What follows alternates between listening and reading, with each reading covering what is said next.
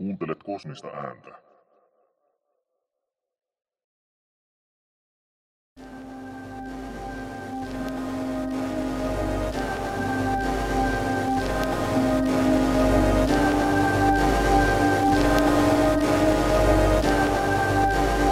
Tervetuloa Kosminen ääni podcastin pariin. Kosminen ääni keskittyy tarkkailemaan mielenkiintoisia kulttuurillisia ilmiöitä. Lähetyksen tarkoitus ei ole olla ajankohtainen. Kosmisen äänen tarkoitus ei ole luoda keskustelua, rakentaa siltoja tai olla dynaaminen. Hyvät naiset ja herrat, Interweb-vastaanottamien kuuntelijat. Minulla on ilo ja kunnia toivottaa Kosmisen äänen ensimmäiseksi vieraaksi Timo Hännikäinen. Timo Hännikäinen on Padasjoella syntynyt Nykyään Helsingissä asuva kirjailija, kustantaja, kääntäjä ja päätoimittaja. Hännikäisen kirjallinen läpimurto Ilman ilmestyi vuonna 2009.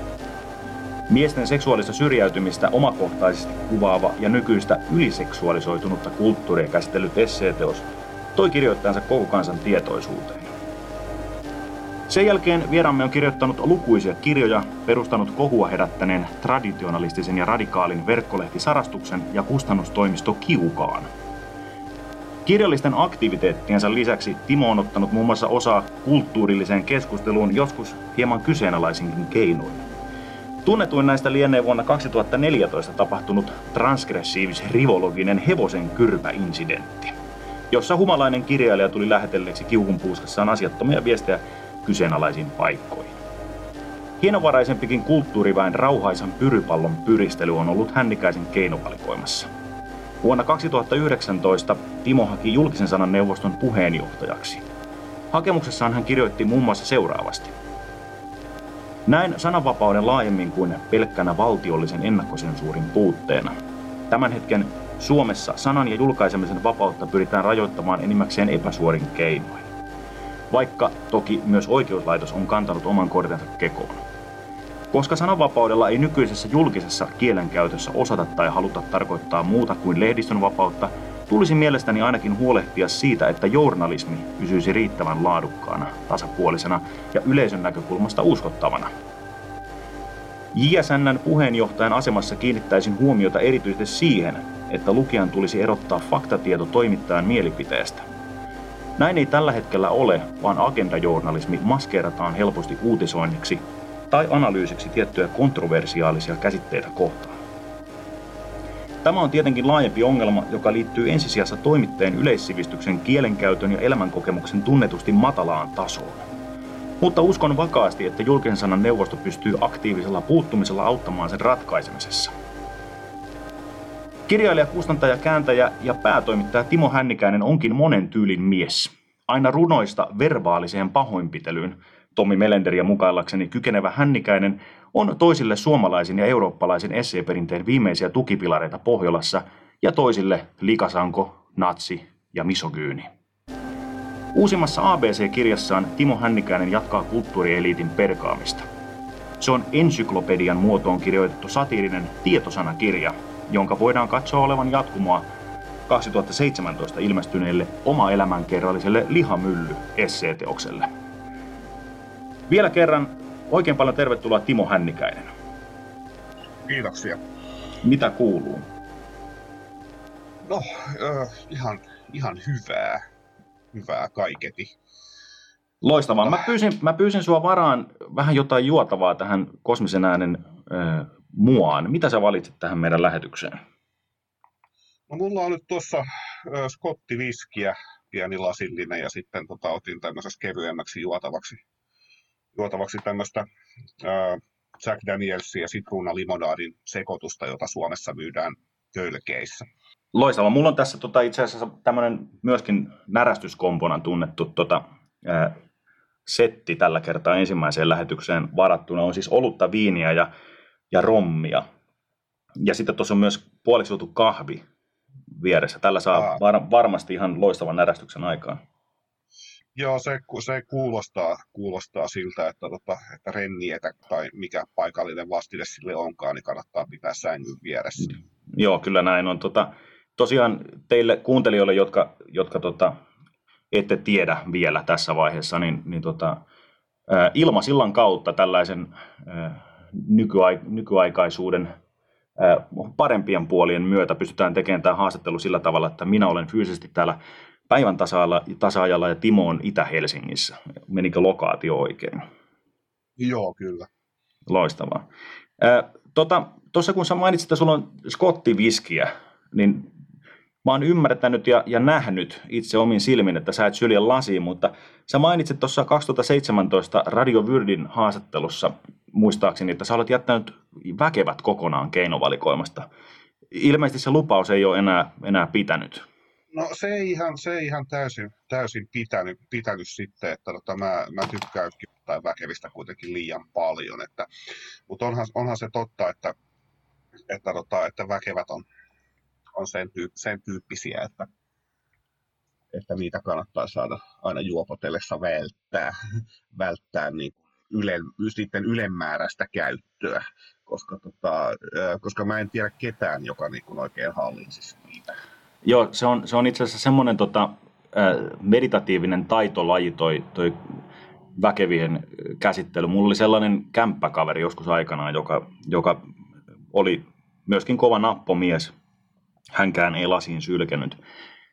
Ja tota, se, sillä tosiaan niin napsahti taulu aivan täydellisesti, jos, jos tota se joi, joi väkeviä. Mä kerran tätä todistin itse asiassa, siitä lähti sitten semmoinen noin suurin piirtein seitsemän päivän tällainen tota, peru, pe, perisuomalainen e, katoamistemppu, missä tota, mitä, mitä tota, muuten sun, sun tota, rakastamallasi 90-luvulla vielä, missä, jolloin itse elin varhaisteini-ikää, niin silloinhan tota, isät aina teki tällaisia katoamistemppuja meidänkin pihapiirissä sieltä ää, naapuri, na, naapurin, tota, naapurin Paavon faija hävisi aina, aina semmoiseksi viikoksi kerrallaan sit muurari, muurari mies ja tota, sitten aina viikon päästä suurin piirtein palas takaisin kuitenkin aina. Eli, ja hän, tota, eli, hän, eli hän oli tämmöinen ihan klassinen tuurijuoppo. Kyllä, nimenomaan. Siis se on just tää, tää tota, puhutaan Timon kanssa vielä viinasta tänään, totta kai ehdottomasti lähetyksen lopulla vielä lisää, mutta tosiaan niin, ää, joo, tämmöinen nimenomaan tämmöinen tuurijuoppous, mikä, mikä oli varsinkin silloin siis hämmästyttävän yleistä. Mä en tiedä, onko se enää nykyään sillä tavalla. Mä en ole enää Suomessa asunut pitkään aikaa, mutta tota, onko se vielä Suomessa, mekin asuttiin siis vielä ihan hyvässä lähiössä tota, Itä-Tampereella, mutta tota, siellä, siellä kyllä isien katoamistemput oli varsin yleisiä siihen aikaan.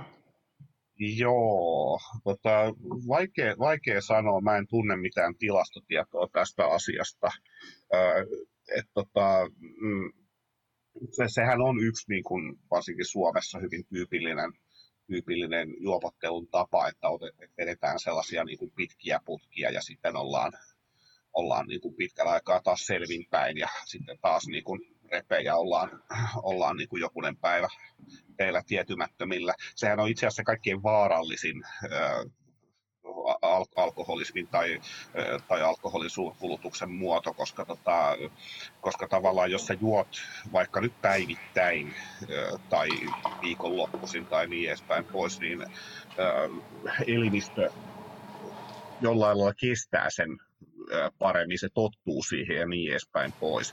Mutta jos on niin kuin hyvin pitkiä kuivia kausia ja sitten tällaisia niin kuin, vaikka niin kuin viikon kestäviä niin kuin äärimmäisiä alkoholihuuhteluita, Joo. Niin, ää, niin se rasittaa elimistöä hirvittävästi. Et niin kuin ihmiset, jotka joutuu esimerkiksi alkoholin takia työkyvyttömyyseläkkeelle, niin ne on melkein järjestää justiin niin kuin näitä näitä tuurijuoppotyyppejä. Sellaiset, jotka niin kuin tissuttelee pitkin päivää kotonaan, niin saattaa niin kuin kestää ihan, ihan hyvin jopa eläkeikään saakka. Kyllä.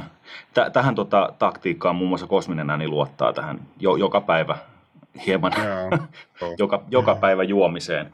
No joo, joo, ää, joo. Tota, Palataan tosiaan vielä tähän alkoholiasiaan tuossa lähetyksen loppupuolella. Puhutaan vähän ar- myös arktisesta hysteriasta sen, sen osana. Ää, mutta tässä vaiheessa tota, vähän tota, sivuttiin jo, mutta kysyn sulta kuitenkin Timo vielä tässä, a, tähän alkuun, että mikä sun lempialkoholijuoma on? Mikä on siis se litku, joka saa, mikä on siis se litku, joka saa Timon helpoiten tarttumaan kosmiseen puhelimeen? Joo, no mä tykkään hirveästi no niin kuin skottiviskeistä, niin kuin, niin kuin tuossa sanoin, joku, joku Lafroik on, on mulle. Niin kuin, se on kyllä hyvä. hyvin, hyvin niin kuin semmoinen läheinen perusviski. Ja tota, sitten mä tykkään, tykkään brittiläisistä hyvin kuivista siidereistä. Mun suosikki on Old Rosie. Joo, joo. Se tota, semmoinen vähän hapokas kuiva siideri on kyllä siis ää, mulla itsellä henkilökohtaiset suosikit on ehdottomasti irlant, irlantilaiset viskit ja tota, irlantilaiset Joo, siiderit pidän, on loistavia. Joo, mä, mä, mä pidän, pidän, kyllä irlantilaistakin viskeistä, että, niin kun, että, se, että, se, että ne on ihan erilaisia skottien kanssa, että irlantilaisissa viskeissä on se makeus, joka kanssa toimii. Suomessa vaan niin kuin niitä irlantilaisia on aina hirveän pieni valikoima, Kyllä. valikoima tarjolla, että se on just lähinnä joku Jameson, mitä, mitä täällä saa. Ja Joo, se on ihan totta. Mulla, mulla on itsellä siis siinä mielessä onnellinen asema, että mulla on se Jameson on semmoinen tota, mulle sellainen juontiviskien kuningas, semmoinen, mitä voi vetästä sen pullon siinä ystävän kanssa Joo. keskustellessa. Joo, se, juu, se, on, se on nimenomaan sellainen niin kuin, erittäin hyvä tällainen niin sanottu tintaus. Kyllä. Että, että toinen, mikä, mikä on siihen ihan loistava, on niin kuin tämä tämmöinen halpis äh, viski, eli tota, äh, tämä, mitä Jenkki-armeijassa oli toisen maailmansodan aikaan upseerien annosjuomana, eli tämä VAT 69. Aivan, aivan. Legendaarinen VAT 69. Joo, että et jos niin kun ei halua fiilistellä sen viskin kanssa, vaan haluaa vaan dokata, niin se on kyllä. Järjet, se on järjettömän hyvä siihen. Erittäin toimiva tärpätti kyllä. Se on myös tota, ää, täällä latinalaisessa Amerikassa hyvin suosittu. Suosittu Jaa. viski tämä VAT 69. Se on, tota, okay. se on semmoinen, tota, mitä itseltä yleensä löytyy baarikaapista. Tällä hetkellä tietysti baarikaappi on aika tyhjä. Meillä on tällä hetkellä täällä käynnissä nimittäin sellainen viikonloppuisin oleva sulkutila, eli täällä ei siis viikonloppuisin tällä hetkellä saa tämän koronan takia kauheasti liikuskella muuta kuin erikoisluvalla. Aivan. Ja nyt tota, kävi juuri... Muuten, niin. Niin. Onko siellä muuten minkälainen se, se koronatilanne yleensä, että tota, onko se tilanne jo hallinnassa siellä vai, tota, vai niin kuin, onko, se, on, onko siellä hankalaa vai että, että ilmeisesti ei kuitenkaan mitään Brasilian tasosta? Joo, ei, tota, Ecuador on, on tällä hetkellä mm, virallisten lukujen valossa siis latinalaisen Amerikan yksi parhaiten pärjänneistä tota, valtioista tämän, tämän koronan kanssa. Ecuador on siis, on, on siis paikka, missä itse asun. Ja itse asiassa me asutaan täällä tota, Perun ää, rajalla. Perussa esimerkiksi tilanne on, on tota, paljon huonompi. Mutta Joo. täällä sitten, tota, jos katsoo, katsoo noita käppyröitä, tota, mitä itse seuraan siis täältä World O Meters sivustolta, niin, niin tota, täällä siis noin suurin piirtein 350 000 keissiä tällä hetkellä käsittääkseni. Mutta äh, luin juuri tota, äh, paikallisen tutkimuslaitoksen tutkimuksen, riippumattoman tutkimuksen, ja tällä hetkellä näyttää siltä, että Ecuadorin lukemat on kaikkein epäluotettavimpia tällä hetkellä. Okay. Ja mä oon, tota, mä oon tällä meidän alueella niin keskustellut lukuisten lääkärien kanssa tästä asiasta ja kyllä täällä siis ää, teho-osastot tällä hetkellä, niin vuodepaikkoja siis ei ole tällä hetkellä. Mutta tota, et, et, tota, Ecuador on kuitenkin siis väkiluvultaan tiheiten asuttu Etelä-Amerikan maa. Semmoinen tota, okay. vähän, vähän suurempi kuin, kuin tota, meidän menettämä Karjala kokonaisuudessaan. Ja 18 mi- miljoonaa ihmistä melkein. Et, tota, uh-huh. et, et, äh, siinä mielessä niin kuin tämä... Se on kyllä ihan helvetinmoinen väestötiheys. Kyllä, se, se, on, tota, se on, ja, ja tota, niin kuin tällä, tällä tota, tahdilla, mitä nämä keisit täältä on tällä hetkellä nyt tulo, tota, mitä ne laittaa virallisia lukuja ulos tällä hetkellä, niin, tuota, niin arviot on, että ni, niitä keissejä on suurin piirtein seitsemän kertaa enemmän vähintään. Joo, joo. Mutta mut, tota, sitä tietysti näitä virallisia lukuja seuratessa, niin näitä on suurin piirtein pari tuhatta päivässä, mitä raportoidaan, mutta mm. tähän, tähän semmoinen mm. niin pieni tilastollinen knoppitieto, että viimeis kun mä tarkistin pari päivää sitten tota, näitä tilastoja, niin Suomessa, missä väkiluku on 5,5 miljoonaa, on tehty mm. melkein 5 miljoonaa koronatestiä. Ecuadorissa, mm. missä on kahdeksan, melkein 18 miljoonaa asukasta. Koronatestejä on tehty vajaa 2 miljoonaa. Just. Eli, eli siis tämän niin kuin valossa niin näyttäisi siltä, että tota, niitä kyllä on, niitä keissejä on enemmän. Et esimerkiksi me asuttiin tuossa pandemian alkuvaiheessa tuolla kaupungissa, isossa kaupungissa Guayaquilissa. Se on noin suurin piirtein tuommoinen kolmen miljoonan ihmisen kaupunki. Joo. Ja tota, siellä siis, no en tiedä oliko se sitten suoranaisesti tästä covid tota, keuhkokuumeesta johtuen pelkästään kuolleita vai, vai, vai tota, oliko vaan valmius sitten todellakin niin huono, mutta siis tota, köyhimmillä alueilla ja ihan siinä keskustassa meidän lähelläkin, niin tota, ihmiset joutuivat jättämään siis omaisiaan kadulle, kuolleita omaisiaan kadulle, mistä niitä sitten tultiin kaupungin toimesta korjailemaan jopa viikkojen Just. jälkeen. Just. Et, et tota, tuolla köy, köyhimmillä alueilla niin, niin esimerkiksi ihmiset siis poltti rengaskasoja, että ne sai viranomaiset sinne tota, paikalle. Joo. Eli siis niin kun, meininki siinä mielessä on, tota, on hyvin erilainen Suomeen verrattuna. Et, et, no tota, se kuulostaa, joo.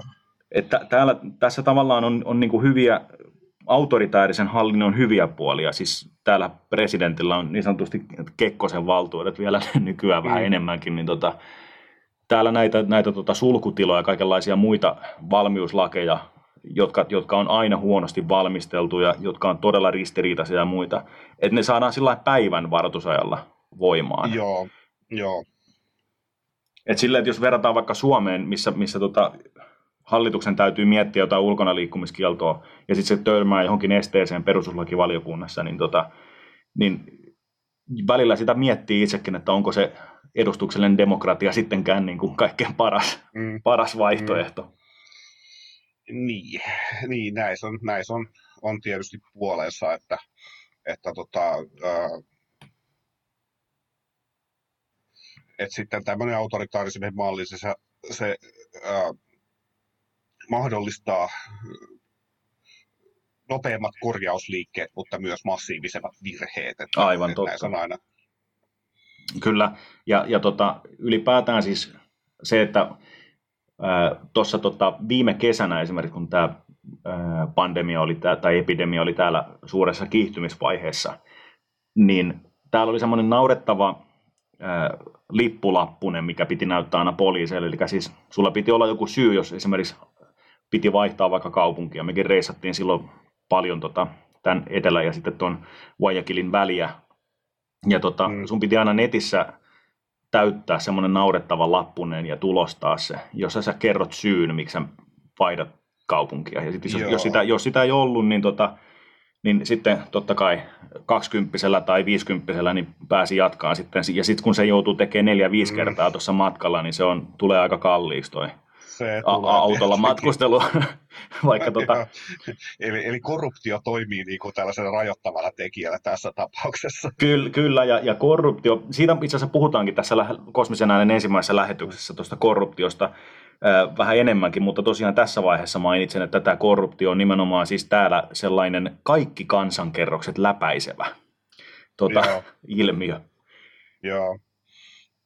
Se mä jotenkin jotenkin tuli tuosta vaan mieleen, että, että niin kuin Joseph de Maitre sanoi jossain joskus, että, että tota, jokaisella kansalla on sellainen halli, hallitus, jonka se tarvitsee, niin, niin siitä tuli mieleen sitten se, että, se, että tota, oli parikin tuttua, jotka, jotka asuu Espanjassa siinä vaiheessa, kun tämä vuosi sitten tämä epidemia tai pandemia lähti kunnolla käyntiin ensimmäistä kertaa. Ja siellähän tuli sitten, että Espanjassa tuli sitten ihan täydelliset sulkutoimet, että, että toinen näistä kavereista joutui viettämään kuukausikaupalla ihan käytännössä sulkeutuneena pieneen kaksion kokoiseen asuntoonsa. Ja, ja, tota, ja siellä oli tosiaan ollut niin kuin, ää, ensimmäistä kertaa sitten Frankon ajan niin tota, Guardia Civil ää, kaduilla ihan tällaisessa täydellisessä varustuksessa panssariautoja ja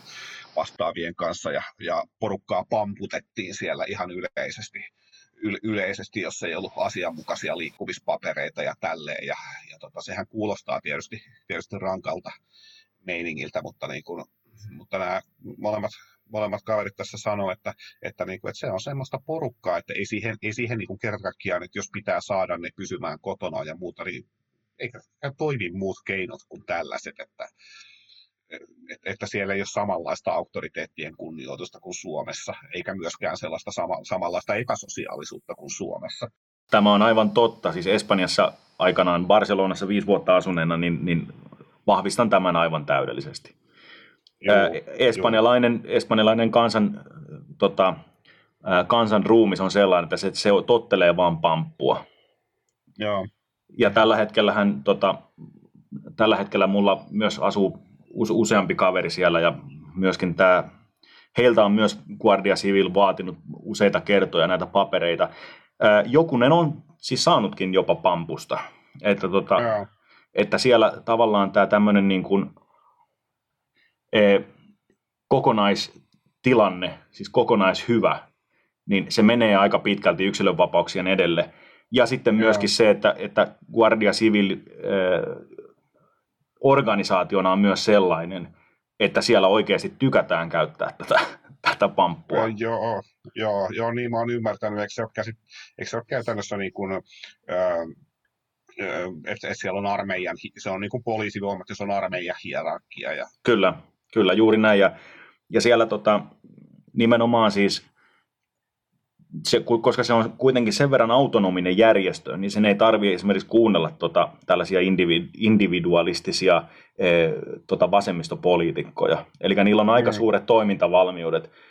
Ää, tässä tota, Katalonian itsenäisyyspyrkimysten aikana muun muassa, niin, niin tota, siellähän oltiin oltiin melkein kapina tilassa jo siinä vaiheessa, koska Guardia Civilin johto, tota, johtoporras kieltäytyi pidättämästä näitä niin sanottuja, niin sanottuja tota, pet, maanpettureita, jotka sitten yritti lohkaista Kat- Kataloniaa omaksi maakseen. Ahaa, okei, okay, että se asettui niin kuin tämän itsenäisyysliikkeen puolelle tavallaan. Kyllä, kyllä juuri näin. Ja, okay. ja sieltä, sieltä ne, ne, meni lakkoon ja jouduttiin pyytämään armeija pidättää nämä, nämä tota, esimerkiksi yritys, jossa mä työskentelin, niin tota, ää, tää, tota, tämän yrityksen johto oli rahoittanut näitä, näitä tota, itsenäisyyspoliitikkoja. Sieltä mun töissä ollessani niin tultiin hakemaan, siis armeija tuli hakemaan tämän, tämän tota, pomon sieltä toimistorakennuksen korkeimmasta kerroksesta panssaroituun ajoneuvoon ja vei pois.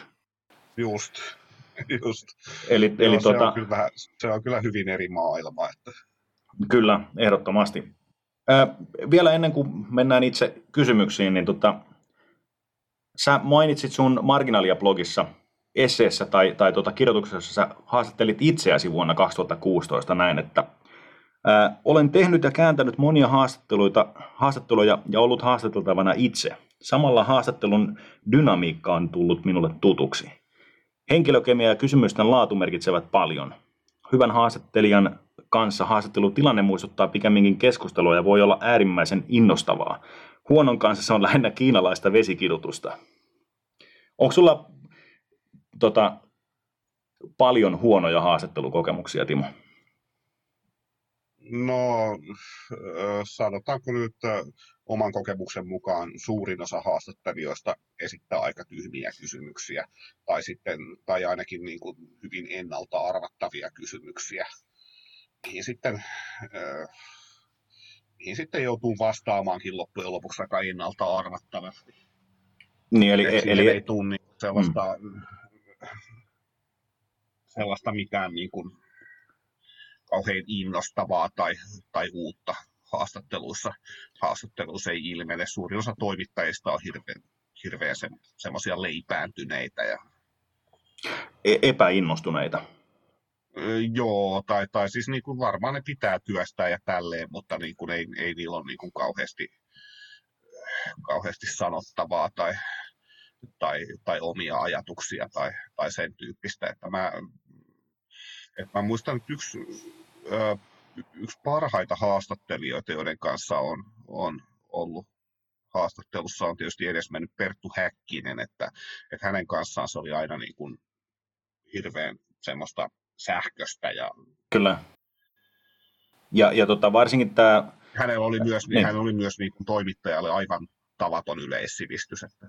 Kyllä, ja ylipäätään siis, siis täytyy sanoa, että itse tota, Perttua ihailen kovasti ja, ja tota, hänen ajasta iäisyyteen siirtymisensä oli kyllä siis, vaikka en, en Perttua henkilökohtaisesti tuntenutkaan, niin oli kyllä niin kuin kulttuurielämälle suurin isku, mitä, mitä tota, sitten Pentti Linkolan kuoleman kanssa on suomalaiselle tota, kulttuurielämälle kyllä, sattunut. Kyllä mä, kyllä mä sanoisin, että se oli suurempi shokki, shokki kuin Linkolan kuolema, koska, tota, koska Linkola oli sen ikäinen ja hän oli kaikki, hän oli niin kuin kaikki diabetes ja kaikki mahdollinen, että, että, että hänen lähtössä oli ihan, ihan ajan kysymys, mutta niin kuin Perttuhan Totta. Perttuhan kuoli onnettomuudessa aivan yllättäen ja niin kuin uransa ihan huippukohdassa. Ja, ja paljon, Pertullakin jäi paljon tekemättä. Joo, valitettavan paljon. Juu. Kyllä. Paljon ehtikin kyllä.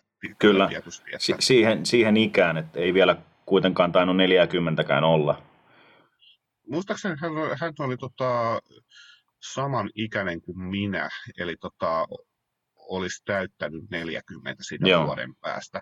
Vai, oli, vai oliko hän mua vuotta vai pari vanhempi, nyt en muista, mutta kuitenkin käytännössä samaa ikäluokkaa. Että... Kyllä, 70, 70-luvun lopun lapsia. Niin, niin juuri. Tota, no sä näistä toimi, ylipäätään, kun tässä vähän sivuttiin jo näitä toimittajia, niin sä ruodit niitä aika paljon, olet ruotinut aika paljon näissä tota, sun viimeisissä, viimeisissä tota, ABC-kirjassa, ABC-kirjassa ja Lihamyllyssä. ABC-kirja siis ilmestyi ihan hiljattain tässä, tämän, tässä alkuvuodesta. Joo, oliko se nyt helmimaaliskuun taitteessa? Joo. Ja tässä kun tuossa meidän toivottavasti ei niinkään perinteeksi tota, muodostuvassa koronaosuudessa, niin tota, ää, vähän sivusinkin tätä tota, meikäläisenkin rakasta harrastusta, eli tilastojen seuraamista – niin miehillä on jotenkin semmoinen luontainen tapa tehdä listoja. Ja sä kirjoitatkin mm. ABC-kirjassa, että, että luettelointi on ainoa kirjoittamisen tapa, joka ei turhauta. Ja siis ylipäätään kaikki miehiset asiat, niin kuin esimerkiksi armeijat, on täynnä listoja. Hautausmaa on yksi iso lista. Tietosanakir- tietosanakirjailijat on pääsääntöisesti miehiä. Äh, historiallisiin sotatilastoihin voi uppoutua vaikka vuosiksi. Mm. Mm. Tässä, tässä mainittu Pentti Linkola teki paljon listoja. Hän oli ehkä yksi ekstensiivisimmistä listojen rakentelijoista koko suomalaisessa historiassa. Linkolahan Musta... aloitti sen niin kuin jo lapsena, että hän kopioi autorekisterinumeroita. Ja itse asiassa mäkin muistan, te- mäkin muistan tehneeni sitä lapsena. Että... Joo, ja, ja bussien kulkureittejä ja tota, postiautojen Joo. reittejä. Joo. Ja tota, Gustave Flaubert kokos muun muassa valmiiden tuossa sanakirja, josta säkin olet paljon kirjoittanut, joka siis on tämmöinen, jonka tarkoitus oli siis satiirinen tarkoitus, oli valmentaa lukijansa pärjään ranskalaisissa seurapiireissä. Hmm. Tota, ideat ABC-kirjan kirjoittamiselle muistaakseni on, on elänyt sulla aika kauan. Milloin se idea ABC-kirjan kirjoittamiselle ensimmäistä kertaa sulla syntyi? Varmaan kymmenkunta vuotta sitten. Et tota, siinä oli nimenomaan, se lähti juurikin siitä ajatuksesta, että, mä olisin tehnyt, tehnyt tota, jonkinlaisen uuden version, päivitetyn version tästä Flaubertin valmiiden ajatusten sanakirjasta. Ja tota, ensimmäinen kerta, kun mä siitä taisin mainita, oli se mun blogissa vai sitten, tai ainakin tuossa tota, tuossa ihmisen viheliäisyydestä kokoelman esipuheessa joka ilmestyi vuonna 2011, niin, tota, niin siinä mä ensimmäistä kertaa heitin sen idean ilmaan, ja se sitten hautu, hautu just vuosikymmenen ajan, ja, ja tota, sitten mä rupesin, rupesin siihen, siihen hommaan. Se oli siinä vaiheessa sitten muuttunut jo, jo aika paljonkin se, se lähtöidea, että, että mä halusin tehdä sellaisen huomattavasti rönsyilevämmän ja monipuolisemman koko, kokonaisuuden sellaisen, missä olisi kaiken tyyppisiä tekstejä, että siinä olisi niin kuin, jotkut olisi vähän niin kuin lyhyitä esseitä ja jotkut olisi enemmän aforismimaisia kiteytyksiä ja jotkut olisi silkkoja vitsejä tai sitaatteja ja, ja sellainen siitä sitten lopulta muodostui. Semmoinen, niin kuin, että, että siinä on tietty sellainen postmoderni yleisfiilis, että siinä, siinä erilaiset keskenään huonosti sopivatkin tekstityypit on sulassa sovussa rinnakkain tai iloisessa sekamelskassa. Joo, tässä, tässä itse asiassa tota, ää, mainitsitkin tämän ABC-kirjan iskevyyden salaisuuden. Se siis yhdistelee tota, hyvin saumattomasti sellaista hersyvää ja vähän alatyylistäkin huumoria. Esimerkiksi äh, hakemiston N-kohdassa löytyy siis neekerisana, joka, joka toistetaan noin sivun verran pienellä alkukirjaimella noin sivun verran äh, yhteen ilman välilyöntejä. Ja tota, Ei, sitten to, toisaalta, toisaalta tota, ABC-kirjasta löytyy sitten paljon syvällisempääkin pohdintaa. Esimerkiksi tota, kohdassa fundamentalisti mietiskellään hyvinkin analyyttisesti sitä avainsanaa lyhyesti ja iskevästi. Mutta mun mielestä juurikin siis ABC-kirja on, on parhaimmillaan niissä kohdissa, jossa nämä kaksi, tota, tämä hersyvä, vähän alatyylinenkin huumori yhtyy tähän tällaiseen analyyttiseen ää, pohdintaan. Joo. Joo. Mun, mun oma lempikohtani oli ehdottomasti siis, tota, missä sä kirjoitat ää, alaotsikolla mies. Ja tota, mä haluan lainata tämän mieskohdan tähän, koska tämä on ihan tota, loistava. Se kuuluu näin. Kun eduskunnan virkanimikkeet päätettiin vuonna 2020 sukupuolineutraloida, eräs tuttavani ehdotti käytännöllisempää ratkaisua. Mies-sana pitäisi korjata latinan sanalla homo. Se tarkoittaa paitsi miestä, myös ihmistä yleisesti, joten ratkaisu toisi uuden ulottuvuuden poistamatta vanhaa. Lisäksi se huomioisi sukupuolivähemmistöt. Eduskunnan puhemies olisi puhehomo ja ratkaisu toimisi muissakin ammattikunnissa. Olisi virkahomoja, merihomoja, palohomoja, kirveshomoja, lakihomoja, putkihomoja, talonhomoja, perähomoja ja ulosottohomoja. Työpaikalta löysi, löytyisi esi- ja luottamushomo, armeijassa olisi sotahomoja, lentosotahomoja, viestihomoja, tykkihomoja ja panssarihomoja. Ja miksei ajatusta voisi soveltaa yleisesti tunnettuihin sanontoihin ja fraaseihin – Nuorukaista voitaisiin kehottaa pitämään itsensä homona tai kestämään kuin homo. Leipä homon tiellä pitää, auta homoa mäessä. Homo tulee räkänokastakin, vaan ei tyhjän naurajasta. Samalla vaivalla voisi uudistaa kirjallisuuden ja populaarikulttuurin klassikot. Plutokroksen kuuluisien homojen elämänkertoja ja sillanpään homon tie tavoittaisivat uusia lukijapolvia. Sarjakuvissa seikkailisivat teräshomo, lepakkohomo ja hämähäkkihomo. Paras idea homo muistiin, kommentoi joku ehdotusta. Ei, joo. Joo, si- Tää... siinä on... Niin. Tämä oli, siis, oli siis loistava. Mä, mä, tota, en, mä en ihan hirveästi tota, lukiessani ää, tota, mä pyrin lukemaan, mä oon hidas lukija, mutta mä pyrin lukemaan mahdollisimman nopeasti. Ja silloin nimenomaan mulla joskus käy sillä tavalla, että tunteet ei välttämättä hirveästi tota, pääse valtaamaan mua, mutta tässä siis mä nauroin ääneen monta kertaa tämän, tämän ABC-kirjan, varsinkin tämän mieskohdan kohdan, tota, lukiessani. Joo, joo siis tuosta tota, on, tosta on monet muutkin sanoneet, että ne on, he on pitäneet sitä äärimmäisen, äärimmäisen tota, se oli suurelta osin suunniteltukin, vaikka siinä on myös paljon sitten vakavaa, vakavampaa aineesta. Ö, mutta niin kuin mä, mun lähtöasetelma lähtökohta oli sellainen, että et, et mä en halunnut tehdä mitään sellaista, ää, sellaista paperinmakusta ää, tavanomaisen analyyttistä ja vakavaa, mm. vakavaa aikalaiskuvaa, koska, koska niin kun, tämmöinen aika, jossa me pohditaan tällaisia käsitteitä kuin kulttuurinen omiminen ja, ja äh, mietitään, mietitään, että voiko mies synnyttää ja mm. niin edespäin pois, niin se on niin absurdia, ei, se tuntuu energian tuhlaukselta lähestyä sitä millään asiallisella tavalla. Se on niin kuin parodiaa itsessään.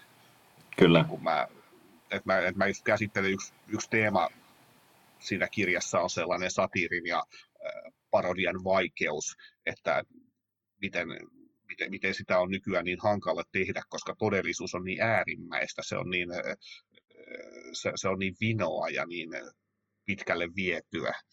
Kyllä. Ja, ja molemmilla, sanotaan, jos ajatellaan nyt tällaista vähän tota, raakaa termiä kuin kulttuurisota, niin tämä nimenomaan tämä esimerkiksi pahkasian puuttuminen, tai pahkasikaa ei tarvita enää, koska todellisuus on niin, niin suurta satiiria, mm. niin, niin se on jotenkin jännä huomata, miten kulttuurisodan molemmilla puolilla, eli siellä nimenomaan siellä Hörhölandiassa, mistä, mistä säkin paljon kirjoitat, ja sitten tota, siellä toisella puolella, molemmilla puolilla vallitsee samanlainen mielipide siitä, että me eletään sen toisen puolen vuoksi jossain orvelilaisessa 1984 kirjassa, missä nimenomaan nämä tota, sun satirisoimat ää, tota, tahot pitää jotain Donald Trumpia jonain Big Brotherina tyyliin. Ja mm. sitten, sitten tota, kulttuurisodan toinen osapuoli sitten sanoo, että, että eihän se nyt näin ole, että, että tehän nimenomaan luotte uutta kieltä koko ajan. Te olette nimenomaan siis tämän, tämän tota, mm. systeemin luojia. Ö, joo, joo se, on, se on ihan totta, että, että tota, tämähän näkyy esimerkiksi suhteessa Hesariin, että, ähm, et, että oikealla väitetään, että, että se on tämmöinen punavihreä propagandajulkaisu ja sitten, sitten taas täällä, täällä suvaitsevaistopuolella sanotaan, että Hesari on koko ajan normalisoimassa äärioikeiston, äärioikeisto, kyllä. ja, mm. ja ties, ties, ties mitä, että et, et todellisuus sinänsä on jäänyt näiden kulttuurisodan osapuolten väliin ja, ja sitä on hirveän vaikea sitten sellaisenaan sellaisenaan lähestyä. Mm, niin kuin ehkä kaikkein ikävin seuraus tästä polarisaatioasetelmasta on kuitenkin sit se tietty pakettiajattelu, ainakin omasta mielestäni, koska, tota, koska mä siis tarkoitan sitä, että, että muodostetaan tällaisia mielipidepaketteja, hmm jotka määrittelee sen riippuen siitä, että kumman osapuolen riveihin sä kuulut, että mitä mieltä sun täytyy olla vaikka, vaikka nyt luonnonsuojelusta tai, ää, tai kulttuurin rahoituksesta tai, hmm. tai, mistä, tai mistä ikinä.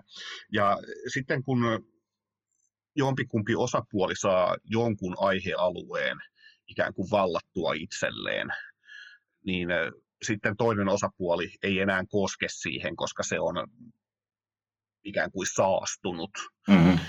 Et yksi, yksi esimerkki on tämä, että, että feministit pysyy täysin hiljaa tästä islamin asenteesta naisia kohtaan. Ja sitten toinen hyvä esimerkki on se, että se, että sitten tässä, tässä kansallismielisellä tai niin sanotulla persupuolella niin on hyvin, yle, hyvin yleistä tämmöinen nihkeä suhtautuminen kaikkiin kaikkiin luonnonsuojelutoimenpiteisiin sen takia, että se on näiden hippien hommaa. Et, et, eli, eli, täl, eli tällaiset asiat, jotka on oikeasti hyvin ö, todellisia ja tärkeitä ja vakavia juttuja, mm. niin, niin niistä tulee tällaisia pelkkiä, pelkkiä kiista välikappaleita, että, että niihin omaksutaan tällaisia automaattisia asenteita, eikä pyritä ratkaisemaan näitä, Aivan totta. näitä ongelmia vakavissaan. Ja nimenomaan siis sillä tavalla, tästä pakettiajattelusta kun mainitsit, niin, niin sillä tavalla, että jos sä nyt vaikka oot, jos sä olet vaikka kasvissyöjä, niin, niin silloin mm. ihmiset olettaa nimenomaan, että, että sä myös kannatat vihreitä ja sä myös tavallaan Joo. omaksut sellaisen maailmankatsomuksen. Eli eli, eli tota, se on tämmöinen dikotomia, missä siis aina yksi asia tarkoittaa sitä, että se, se nimenomaan sulkee ulos toisen. Just näin, just näin. Ja se, se, on, se on se, mikä, mikä mua ainakin sapettaa kaikkein eniten. Kyllä. Tota, ABC-kirjassa ilmenee aika vähän henkilöitä siis alaotsikkoina. Mutta tota, siellä kuitenkin löytyy esimerkiksi kaurismäkeläisyys tai Quisling, mm. joka on siis Norjan tota, natsimiehityksen symboli. Joo, jo, siis jos... mä, en, mä, mä en laittanut siihen henkilön nimiä ollenkaan, koska se olisi niin kuin laajentanut sitä pakettia, niin oli muutenkin vähän vaikea pitää sitä pakettia kasassa, niin mä ajattelin, että et, et, et mä en laita siihen haku, hakusanoiksi ketään olemassa olevia henkilöitä, vaikka mä sitten tietysti artikkeleissa viittaan, viittaan moniinkin moniinkin tyyppeihin. Joo, artikkeleissa löytyy paljon. Quisling, Quisling, jonka sä mainitsit, niin se, se on niinku, sehän on tämmöinen yleistermi, sehän on vakiintunut mole, monessa Kyllä. mielessä tarkoittamaan maanpetturia, niin mä laitoin sen, sen takia siihen. Jo, jos, jos kuitenkin ABC-kirjassa olisi alaotsikkona esimerkiksi Timo Hännikäinen tai, tai vaikka hännikäisläisyys, jos sitä verrattaisiin tällä tavalla vaikka halla tai soinilaisuuteen tai maolaisuuteen tai vaikka marttalaisuuteen. Mitä, mitä Timo Hännikäinen tai hännikäisläisyys – alaotsikon alla sanottaisiin? No tota, siihen on itse asiassa yhdessä hakusanassa tämmöinen tämmöinen hieman muunneltu, muunneltu René Girard-sitaatti, että, että jokainen terve yhteiskunta tarvitsee oman Timo Hännikäisensä hyvin vapaasti suomennettuna. Aivan. niin tota, mä varmaan laittaisin sen.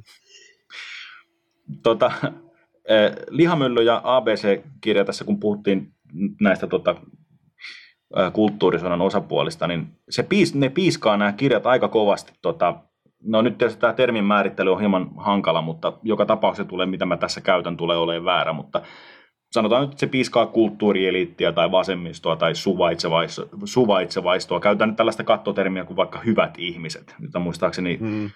tota, niin sanotusti hommafoorumilaiset on paljon käyttänyt ei kuitenkaan nyt mm. asemoida itseämme siihen, mutta tota, ää, sun, sun kirjan ää, ilman aikoihin, sä olit vielä ikään kuin salonkikelpoinen kirjailija, joskin jo silloin kontroversiaali. Miten sä arvioisit, että, että tämän kulttuurieliitin suhtautuminen suhun on vuosien varrella muuttunut ja mistä johtuen? No sehän on tietenkin muuttunut, muuttunut negatiivisemmaksi ja, ja tota, jos se, asenno, se asennemuutos on ollut molemminpuolinen. mutta tota, silloin tosiaan, kun, kun mä julkaisin ilman kirjan, niin se herätti, vaikka se herätti paljon paheksuntaa, niin se herätti myös, se tavallaan teki musta nimen. Se, sitä kehuttiin paljon arvosteluissa ja, ja se, se on edelleenkin hyvin laajalti luettu luettu kirja. Sitten, ja siitähän ku, Kiuas otti uusita painoksenkin siitä ihan hiljattain. Kyllä, joo, joo siitä, siitä tuli, oliko se nyt vuosi vai pari sitten, niin, niin tota, pari vuotta sitten taisi olla jo uusi, uusi laitos, kun se vanha, vanha painos oli jo kauan sitten loppunut, niin että se, on, se on muuten se sama kirja, paitsi että siinä on uusi esipuhe ja uudet jälkis, jälkisanat.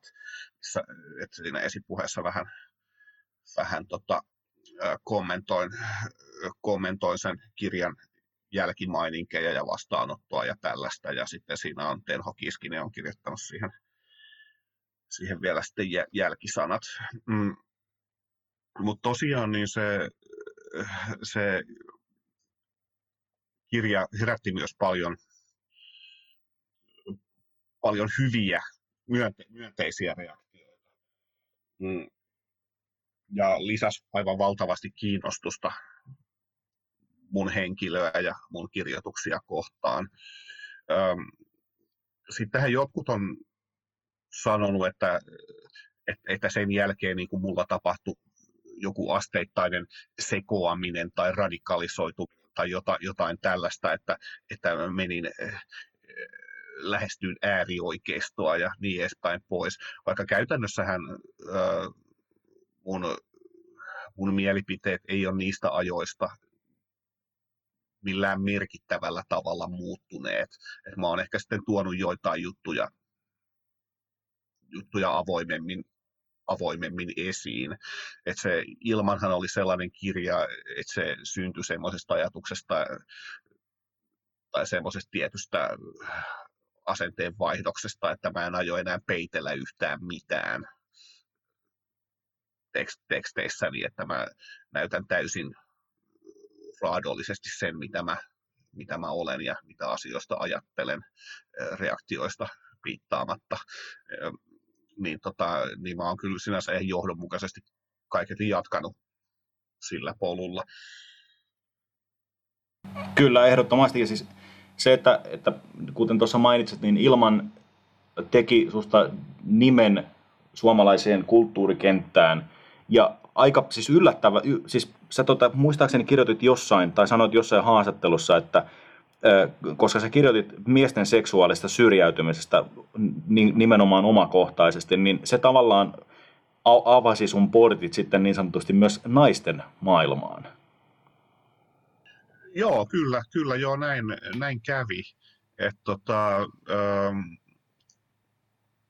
siihen on varmaan moniakin, moniakin syitä, että, äh, että yksi on tietenkin tämä ilmeisin on se, että äh, se, että kun mä olin niin näkyvä hahmo silloin, kun tämän, tämän kirjan seurauksena silloin, kun se, se ilmestyi, niin tietenkin niin kuin, ää, mainehan vetää puoleensa, puoleensa naisia.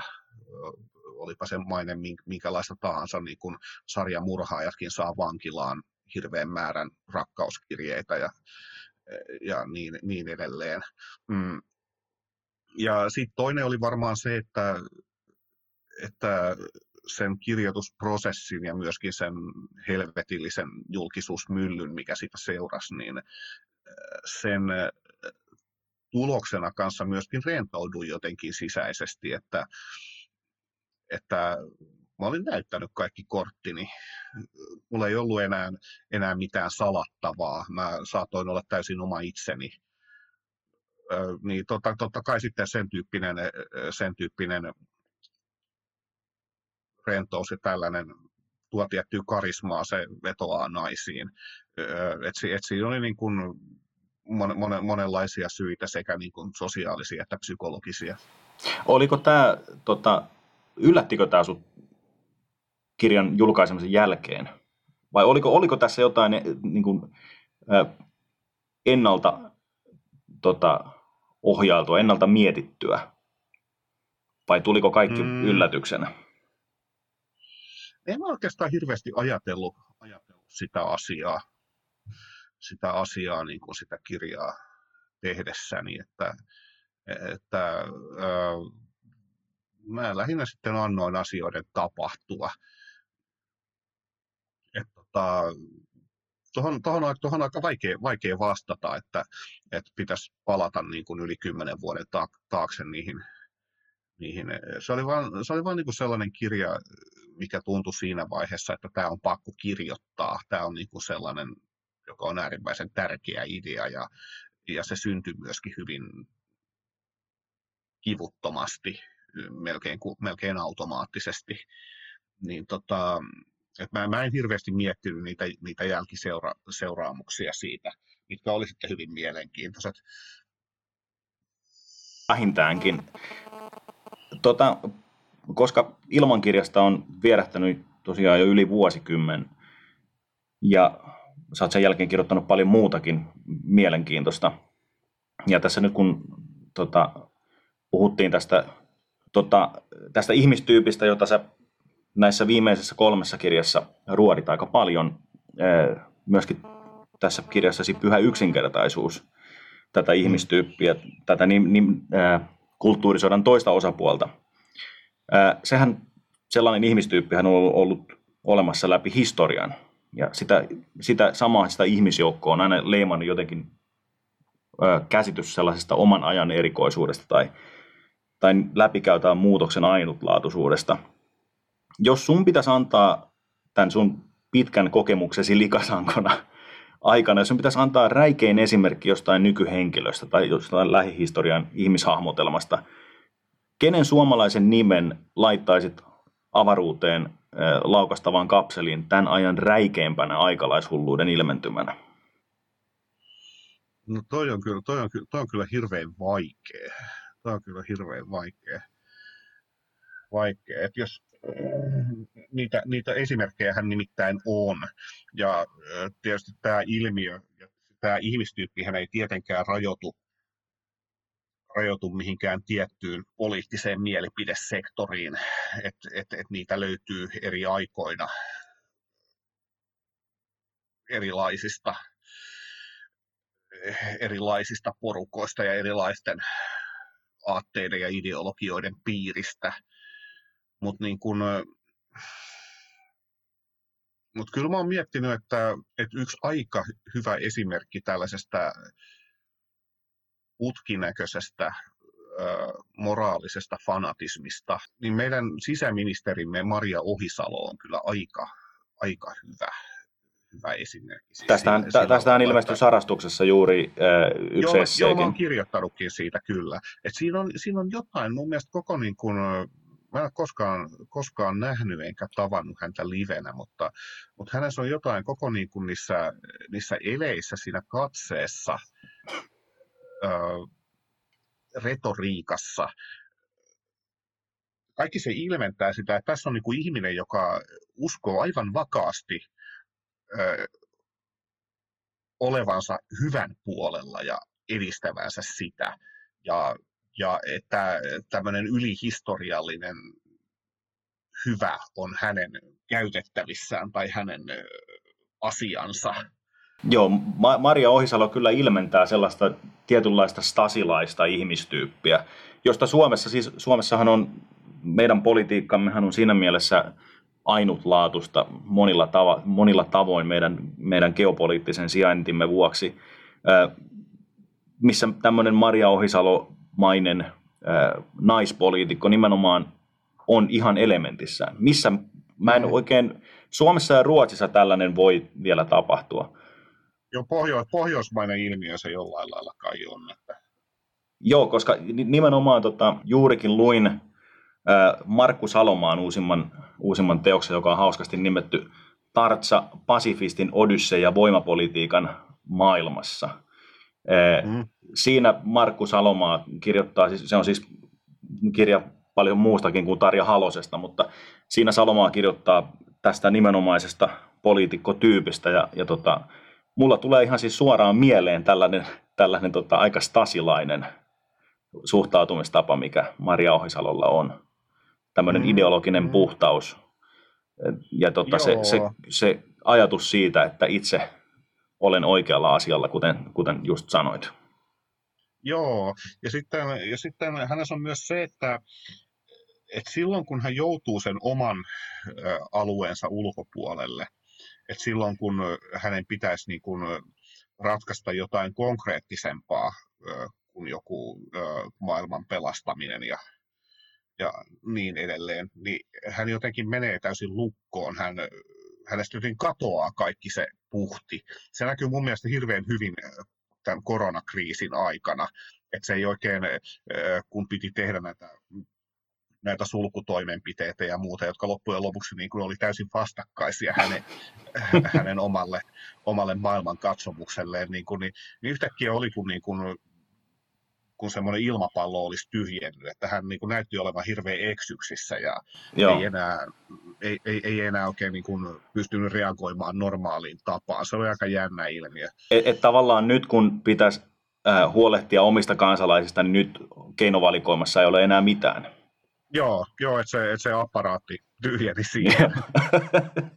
eli, eli heti kun tota, tavallaan äh, tuli oikeasti kyse lähimmäisestä, niin mm. niin sitten se, sitten se tavallaan se hyvän tekeminen pysähtyy siihen. Juurikin näin. Tue Kosminen ääni podcastia Buy Me a Coffee-palvelussa www.buymeacoffee kautta kosminen.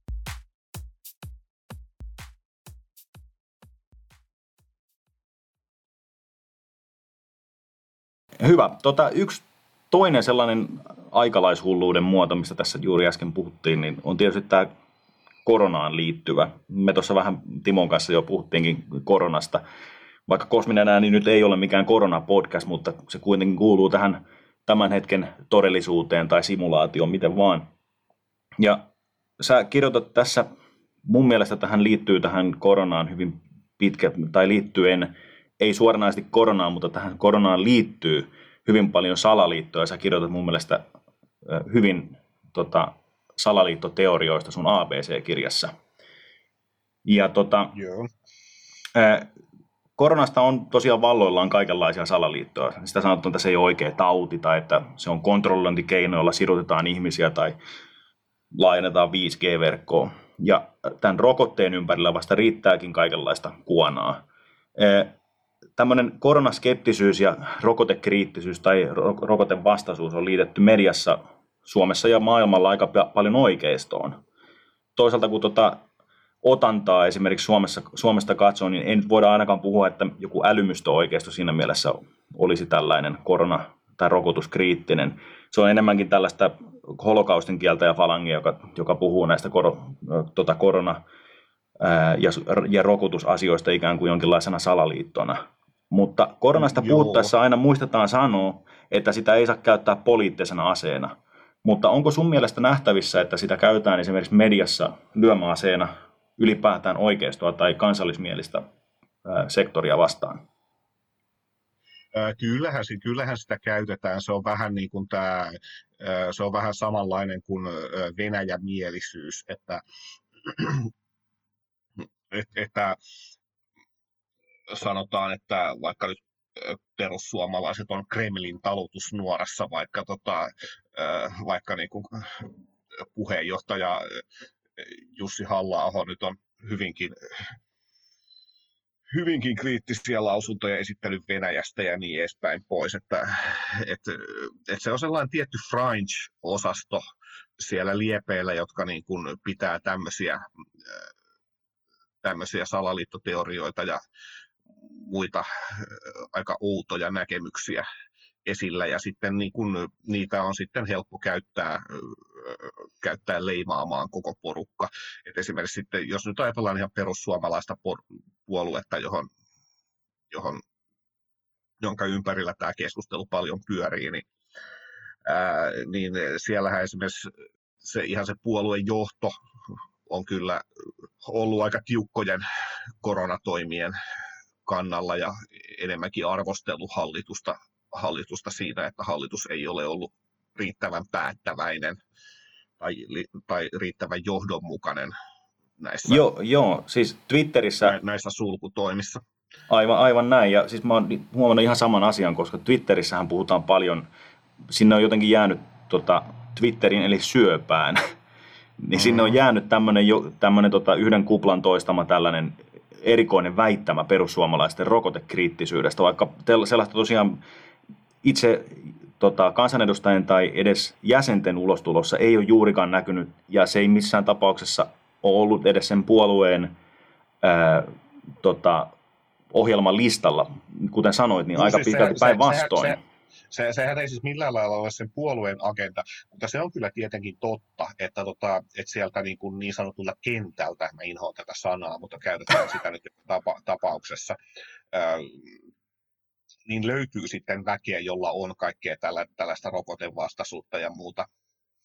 Ää, muuta. Ja ää, tämä tietysti johtuu siitä, että perussuomalaisethan ei muistuttaa mun mielestä paljon, ene, se, se ei niinkään muistuta tällaista perinteistä puoluetta kuin jonkinlaista kansanliikettä. Et se on vähän tällainen ää, projekti koko perussuomalaiset, mihin liittyy jos jonkinlaista viheltäjää, jotka haluaa tuoda siihen mukaan jonkun oman henkilökohtaisen agendansa, mm. koska, koska se on niin kuin tällainen puolue, jossa on tähän saakka ainakin ollut seinät leveillä ja katto korkealla, että siihen Kyllä. mahtuu, mahtuu hirveän kirjava sakki, jota yhdistää lähinnä ö, tällaisen nykyisen valtavirtapolitiikan vastaisuus. Mm. Ja sen takia sitten sinne tulee myös, jos jonkinlaista hyrhyä mukaan. Sieltä tulee imussa. Pahimpia, niin, se tulee imussa ja tota, sieltä on sitten pahimpia niin kuin potkastu veke sieltä niin kuin joku Ano Turtiainen ja, ja tämmöiset, mutta, tota, mut, mut kyllä, niitä, kyllä niitä tulee ja varsinkin mitä niin kuin, ö, alemmas siinä puoluehierarkiassa mennään sinne, sinne ruohonjuuritasolle, niin sitä enemmän, en, enemmän tämmöistä, osastoa on. Mutta mikään niin kuin puolueen, puolueen oma varsinainen agendahan tällaiset jutut ei missään tapauksessa ole. Mm. Mutta, mutta tähän liittyy sellainen jännä ilmiö, että mm, että kun on tämmöinen liike, joka vastustaa monia nykyisen valtavirta politiikan aspekteja, niin se vetää puoleen, puoleensa sellaisia ihmisiä, jotka katsoo, että kun,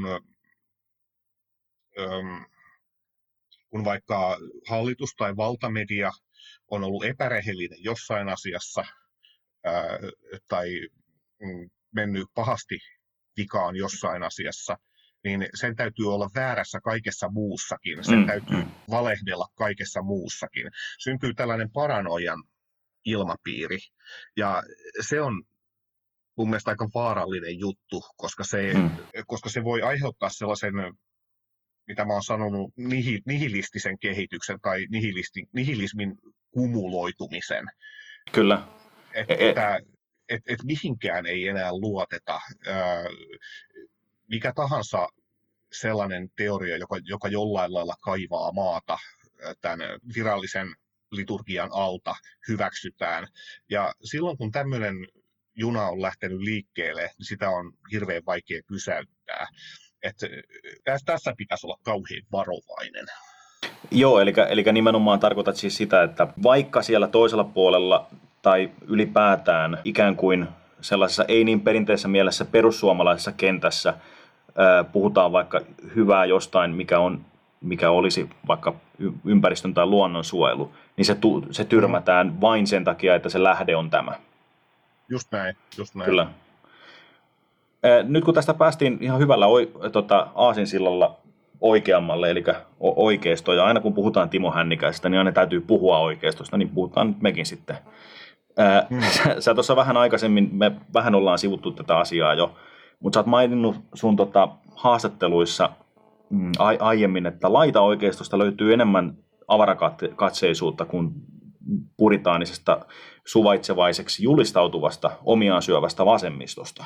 Öö, joo, kyllä, kyllä, siis ainakin tällä hetkellä, että mikä varmaan, mikä johtuu siitä, että, että, että se on tosiaan niin kuin hyvinkin kirjava sakki, että siinä on, sinne on ihan orgaanisesti keskittynyt, jos jonkinlaista, jonkinlaista näkemystä, sitä on mahdoton johtaa mitenkään keskitetysti, mm. sillä ei ole mitään tämmöistä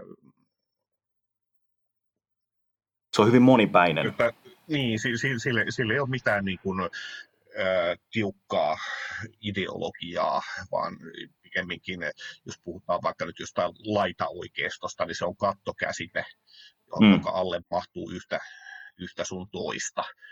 Ää, niin kuin, sanotaanko niin kuin tämmöisestä ihan ihan suht kelpaisesta kansallispopulismista uusnatsismiin. Kyllä. Niin, tota, niin, niin, to, niin totta, totta kai ää, tällaisessa on niin kuin sitten helpompi, helpompi olla, äh, olla avoimesti sellainen kuin, sellainen kuin itse on. Ja sieltä puuttuu sitten, tämä, siellä ei ole kehittynyt mitään vastinetta tämmöiselle woke-kulttuurille mm. tai, tai, tai poliittiselle korrektiudelle, koska siellä on usein myöskin niin kuin paljon, mä luulen, että semmoiset luonteeltaan individualistisemmat henkilöt perinteisesti on aina hakeutunut, hakeutunut oikealle ja se on sekä etu että haitta. Mm. Et, et, etu tietenkin siinä mielessä, että se tar- tarjoaa suuremman liikkumavapauden haitta sitten siinä mielessä, että, että, että se touhu voi olla hyvinkin sekavaa.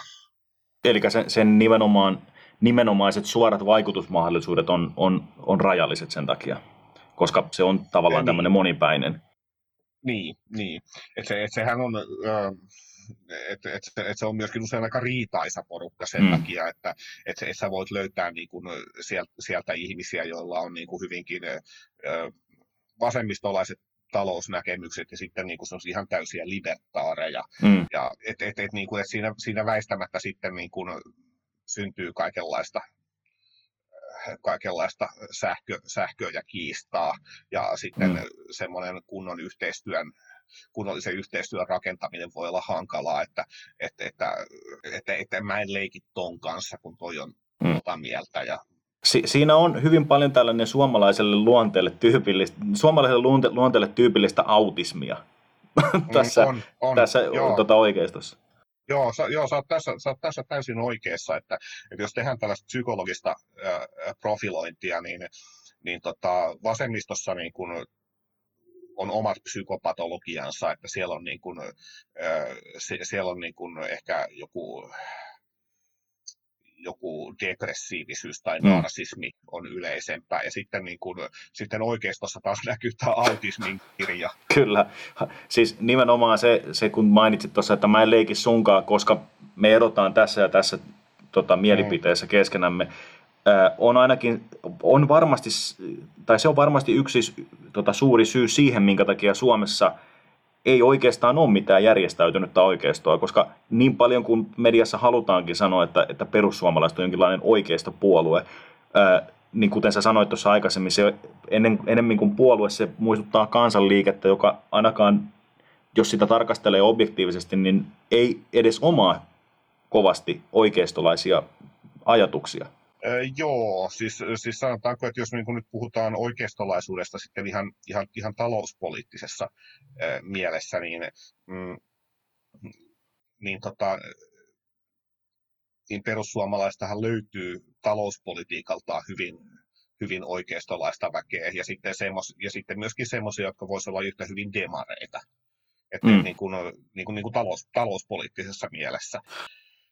Kyllä. Et, tota, ja sanotaanko itse mä oon niin kuin ehkä, ehkä jos mun, mulla ei nyt ole talouspolitiikkaan edes hirveän suurta suurta kiinnostusta, mutta, tota, mutta mä nyt olen lähinnä jossain hyvinkin keskellä. Mm. Joo, sä, niin, sä oot maininnutkin jossain haastattelussa että, ja, ja kirjoituksessa, että sä taloudellisesti voisi olla jopa vasemmalle hieman kallellaan. Mm, mm. Juu, juu, siis kyllä, kyllä mä oon selkeästi vasemmistolaisempi kuin, kuin monet monet luulee. Monet, monet muut, muut siinä, siinä skenessä, vaikka, niin kuin, vaikka niin kuin markkinataloutta sinänsä pidänkin, pidänkin järkevimpänä ratkaisuna. Mutta mut niin tämä justiin, justiin kertoo, että to, toisaalta tämä kertoo justiin siitä, että politiikan jakolinjat on niin hirveän erilaiset, mitä ne oli vielä muut, muutama vuosikymmen takaperin, että, että yksi mielipide jollain tietyllä alueella ei välttämättä kerro, mihin sä kuulut. Mm. Että et, et mihin puolelle tätä nykyistä jakolinjaa sä kuulut. Kyllä. Tässä hiljattain perustettiin viime vuoden loppupuolella, viime vuoden alkupuolella perustettiin tämmöinen uusi suomenmielinen sinimusta liike, jonka puolueohjelman näyt, näytti ainakin siltä, että se oli monin tavoin kopioitu ja sitten ideoitu ja modifioitu sarastuksen keskeistä teemoista. muuten tämä puolueen tai liikkeen, sinimustan liikkeen ohjelmisto kieli hyvin pitkälti kaipuuta tällaiselle 30-luvun pölyselle kylänraitille. Miten sun mielestä tämä sinimusta liike tulee asennoituun suomalaiseen poliittiseen kenttään tai suomalaiseen poliittiseen oikeistoon? No, tota, mä sanoisin, että, että tota, se tuskin tulee menestymään hirveän mm. Öö, ja tämä ei johdu välttämättä siitä, etteikö tuon tyyppiselle hyvinkin radikaalille oikeistopuolueelle olisi sosiaalista tilausta, mutta he on mun mielestä hoitanut tämän asiansa vähän kökösti. Nimenomaan he on kopioinut tällaisen vanhan niin kuin IKL-retoriikan mm. ja, ja, ja, ja tämmöisen. Että et mä kirjoitinkin siitä, siitä sarastuksen jossain, jossain vaiheessa, se heidän puolueohjelmansa läpi ja kirjoitin siitä semmoisen semmoisen lyhyen kommentaarin, että tota, et mun mielestä puolueohjelma oli aika, ää, aika sekava ja sitten ja, ja sit justiin tämmöinen, että siinä tunnutaan olettavan, että me oltaisiin edelleen jossain 1930-luvun asetelmissa. Kyllä. Ja siis siinä myöskin otettiin semmoisia ehdotettiin sellaisia keinoja ja menetelmiä, mitkä ei varmasti saa suuren äänestäjäkunnan tukea, paitsi ehkä hyvin, hyvin poikkeuksellisissa oloissa. Eli, eli juuri, juuri tota tämä, että, että Suomen kulttuurin kritisointi tulisi kriminalisoitavaksi ja tällaista. Niin, niin, niin justi, just, justiin tämmöiset. Mä en, niin kun, mä en oikein niin näe, mitä tuommoisella voidaan saavuttaa. Mm. Et, tota, äh, saattaahan tietysti olla, että koko tässä sinimustassa liikkeessä on, on kyse, kysymys jonkinlaista niin kuin metapoliittisesta provokaatiosta mm. tai tämmöisestä. Ö, mutta, tota, mutta mä nyt oletan, että he on tosissaan. Ö, ja, ja justiin sen takia mä en oikein, oikein povaa heille kauhean, kauhean suurta tulevaisuutta. Mm, mutta jos sattuisi käymään niin, että, että se puolue saisikin jonkin sortista menestystä, että saisi muutaman kansanedustajan ja tälleen jonkinlaista, jonkinlaista nostetta, niin, niin tota, se ei sinänsä, vaikka, vaikka mä en varmasti niin kuin tuollaista ohjelmaa missään vaiheessa äänestäisi mm. tuollaisen ohjelman puolesta, niin ehkä siinä saattaisi olla joku semmoinen hyvä Sähköistävä hyvä vaikutus. vaikutus. Niin, sähköistävä vaikutus siinä mielessä, että se esimerkiksi niin kuin pakottaisi perussuomalaiset terävöittämään linjaansa, että ne ei ainakaan niin kuin varmistaisi, että ne ei lähtisi ainakaan niin kuin mihinkään myymään liian halvalla periaatteitaan mm. tekemään liian helppoja kompromisseja ja, ja, ja niin edelleen. Et en mä sinänsä, niin kuin, tota, kyllä, kyllä Suomen ö, puoluekenttään tuollainen porukka mahtuu, että, että mikä, mikä, mikäpä siinä, että mä en näe sitä näe sitä kauhean suurta toivoa eikä kauhean suurta uhkaa, mm. mutta, mutta ihan tälleen niin kuin analyyttisesti katsellen asetelma on suunnilleen tämä, mitä puhuin. Kyllä. Suomessahan ei tavallaan sellaista varten otettavaa o, tota, oikeisto liikettä tai oikeistopuoluetta ole sitten IKL jälkeen ollut olemassakaan, että, että kokoomuskin on mm ehkä ollut joskus talouspoliittisesti oikeistolainen, mutta sitä se nyt nykyään se on aika kaukana siitä, mitä se on joskus ollut, äh, sanotaan, äh, sotien jälkeen. Niin, no siis kokoomushan on tämmöinen, siis se on ollut aikanaan semmoinen nimenomaan valtionhoitajapuolue ja, ja tällainen, mutta sitten se on mennyt, mennyt varsinkin justiin EU-aikana niin kuin tämmöiseksi äh, rikkaiden sosialistipuolueeksi. Siis tarkoitan tätä mallia, Tämä oli erittäin että, loistava luonnehdinta, rikkaiden sosialistipuolue. Niin, että, että, niin kuin, että sosialismia rikkaille, kapitalismia köyhille.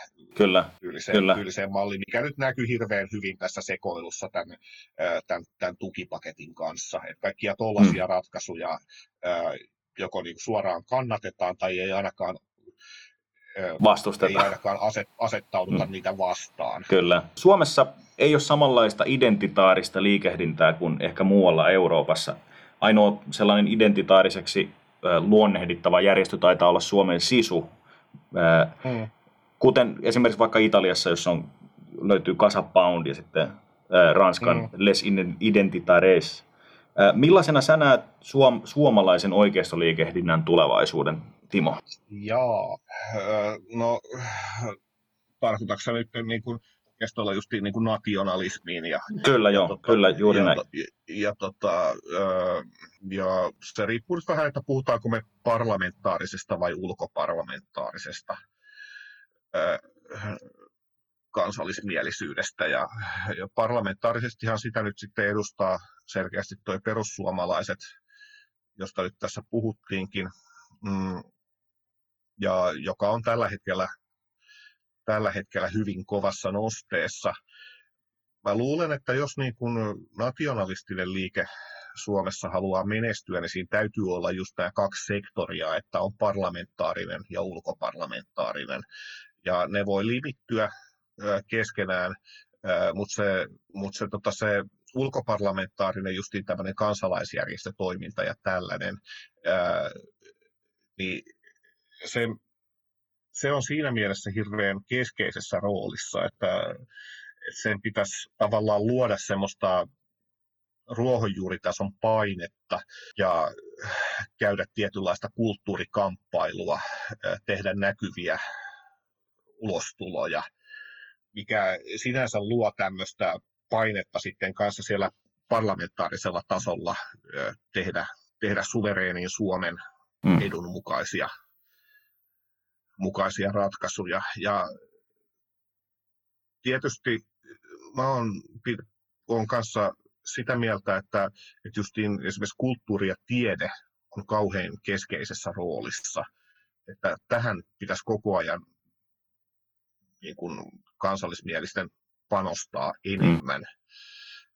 Että justiin, justiin niin kuin järjestää kaikenlaista niin kuin keskusteluja, esitelmätilaisuutta ja tällä tavalla nimenomaan työväenliikekin työväenliikekin alkujaan, mm. alkujaan menestyi luomalla nimenomaan semmoista ruohonjuuritason kulttuuri- ja sivistystoimintaa.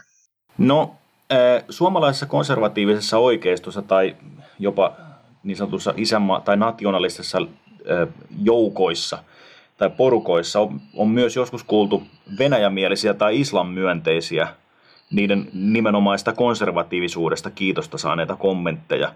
Miten sä itse suhtaudut Venäjään ja sitten konservatiiviseen is- islamiin? Tuossa vähän viitattiinkin aikaisemmin, mutta... Um, no, jos nyt Venäjästä, Venäjästä lähdetään, niin tota, meidän täytyy ensinnäkin äh, tajuta tämä, että Venäjähän ei ole eurooppalainen valtio. Mm. Se ehkä haluaisi itse olla sitä, mutta sen koko hallintoperinne on ihan erilainen. Se on paljon semmoinen autokraattisempi ollut aina kuin mikään, kuin mikään eurooppalainen hallintotraditio. Et tota, siellä tuntuu niin, kuin niin paljon sellainen, sellainen, no sanoisiko sitä nyt sitten aasialaiseksi vaikutukseksi, että missä nimenomaan hallitsija on se, joka kertoo, mikä on totuus. Mm. Ja, ja sitten muut, muut parlamentaariset tahot on vähän niin kuin sellaisia ää, näyn, semmoinen Potenkinin kuuli, kulissityyppinen. Kyllä, kyllä, kyllä, kyllä juuri, juuri näin. Ja, ja myöskin, että, että Venäjän intressit tulee aina olemaan eri kuin mm. Euroopan intressit. Kyllä. Ja, varsin, ja, varsin, ja varsinkin eri kuin Suomen intressit. Mm. Että, sä, oot, sä oot kirjoittanutkin muun muassa, että sä kannatat NATO-jäsenyyttä. Uh, joo, siis mä en pidä sitä ideaaliratkaisuna, mutta tota, mm. uh, tässä vaiheessa on, niin kun, on sitä mieltä, että se olisi, se olisi fiksuin, mm. fiksuin ratkaisu, että että että me ollaan aika lailla samaa seurakuntaa Baltian maiden kanssa. Mm. Meidän täytyisi tajuta, tajuta se, ja Baltian maat on menneisyytensä takia, takia kovien läksyjensä takia ymmärtänyt tämän homman paljon paremmin mm. kuin Suomi. Mun yksi tota, ystäväni äh, mielenkiintoisesti ehdotti, kun, kun virittelin tätä NATO-keskustelua äh, tässä hiljattain, jos ajatellaan Suomen sosia, äh, sotia, sotilaallisia uhkia, niin totta kai se, sehän on Venäjä, se sotilaallinen uhka, mutta mm. liittoutuminen Venäjän kanssa poistaisi täydellisesti tämän tota, sotilaallisen uhan. Tota, Marko Salomaa, tässä mainitsin hänen kirjansa aikaisemmin jo, kirjoittaa tuossa uutuuskirjassaan, että Suomessa ei sotien jälkeen ole omaksuttu tällaista länsi, länsi-eurooppalaista valistuksellista aateperintöä, siis nimenomaan vaan jämähdetty sellaiseen demaripolitiikkojen kotirjossa meininkiin, semmoiseen vanhaan maailmanjärjestykseen. Mm. Sä tuossa mainitsit juuri, että, että sä suhtaudut siinä mielessä NATOon sellaisena tavallaan niin kuin nimenomaan, ymmärsinkö oikein, semmoisena länsimai, länsimais, länsimaihin suuntautuneena ää, järjestönä. Joo, joo. Eli millä tavallaan Suomessa voitaisiin betonoida enemmän, nimenomaan poistaa tämä tällainen, tällainen tota, demarimainen kotiryssä meininki ja, ja tota, nimenomaan suuntautua enemmän vielä länteen? Mm. No siis äh, tämä on nyt tää on silleen vähän eri, eri, eri kysymys, tämä tämmöinen länsi-itä-jaottelu, ja mä en ihan sellaisessa muodossaan allekirjoita sitä, mitä se, mitä se usein esitetään, että, että meillä on nyt, niin kuin, nyt joku tämmöinen länsimainen arvoyhteisö, johon meidän mm. pitäisi, pitäisi asemoitua. Olla, as, as, asemoitua, että et, joo, ö, kyllä mäkin puhun, puhun niin kuin länsimaista ja niin edespäin, mutta mä ymmärrän sillä varmaan vähän eri asioita kuin, mm. kuin tämmöisiä termejä yleensä käyttävät ihmiset. Et, et mun mielestä niin kun se, että mitä meidän pitäisi suhtautua just esimerkiksi sotilaalliseen liittoutumiseen ja muuhun.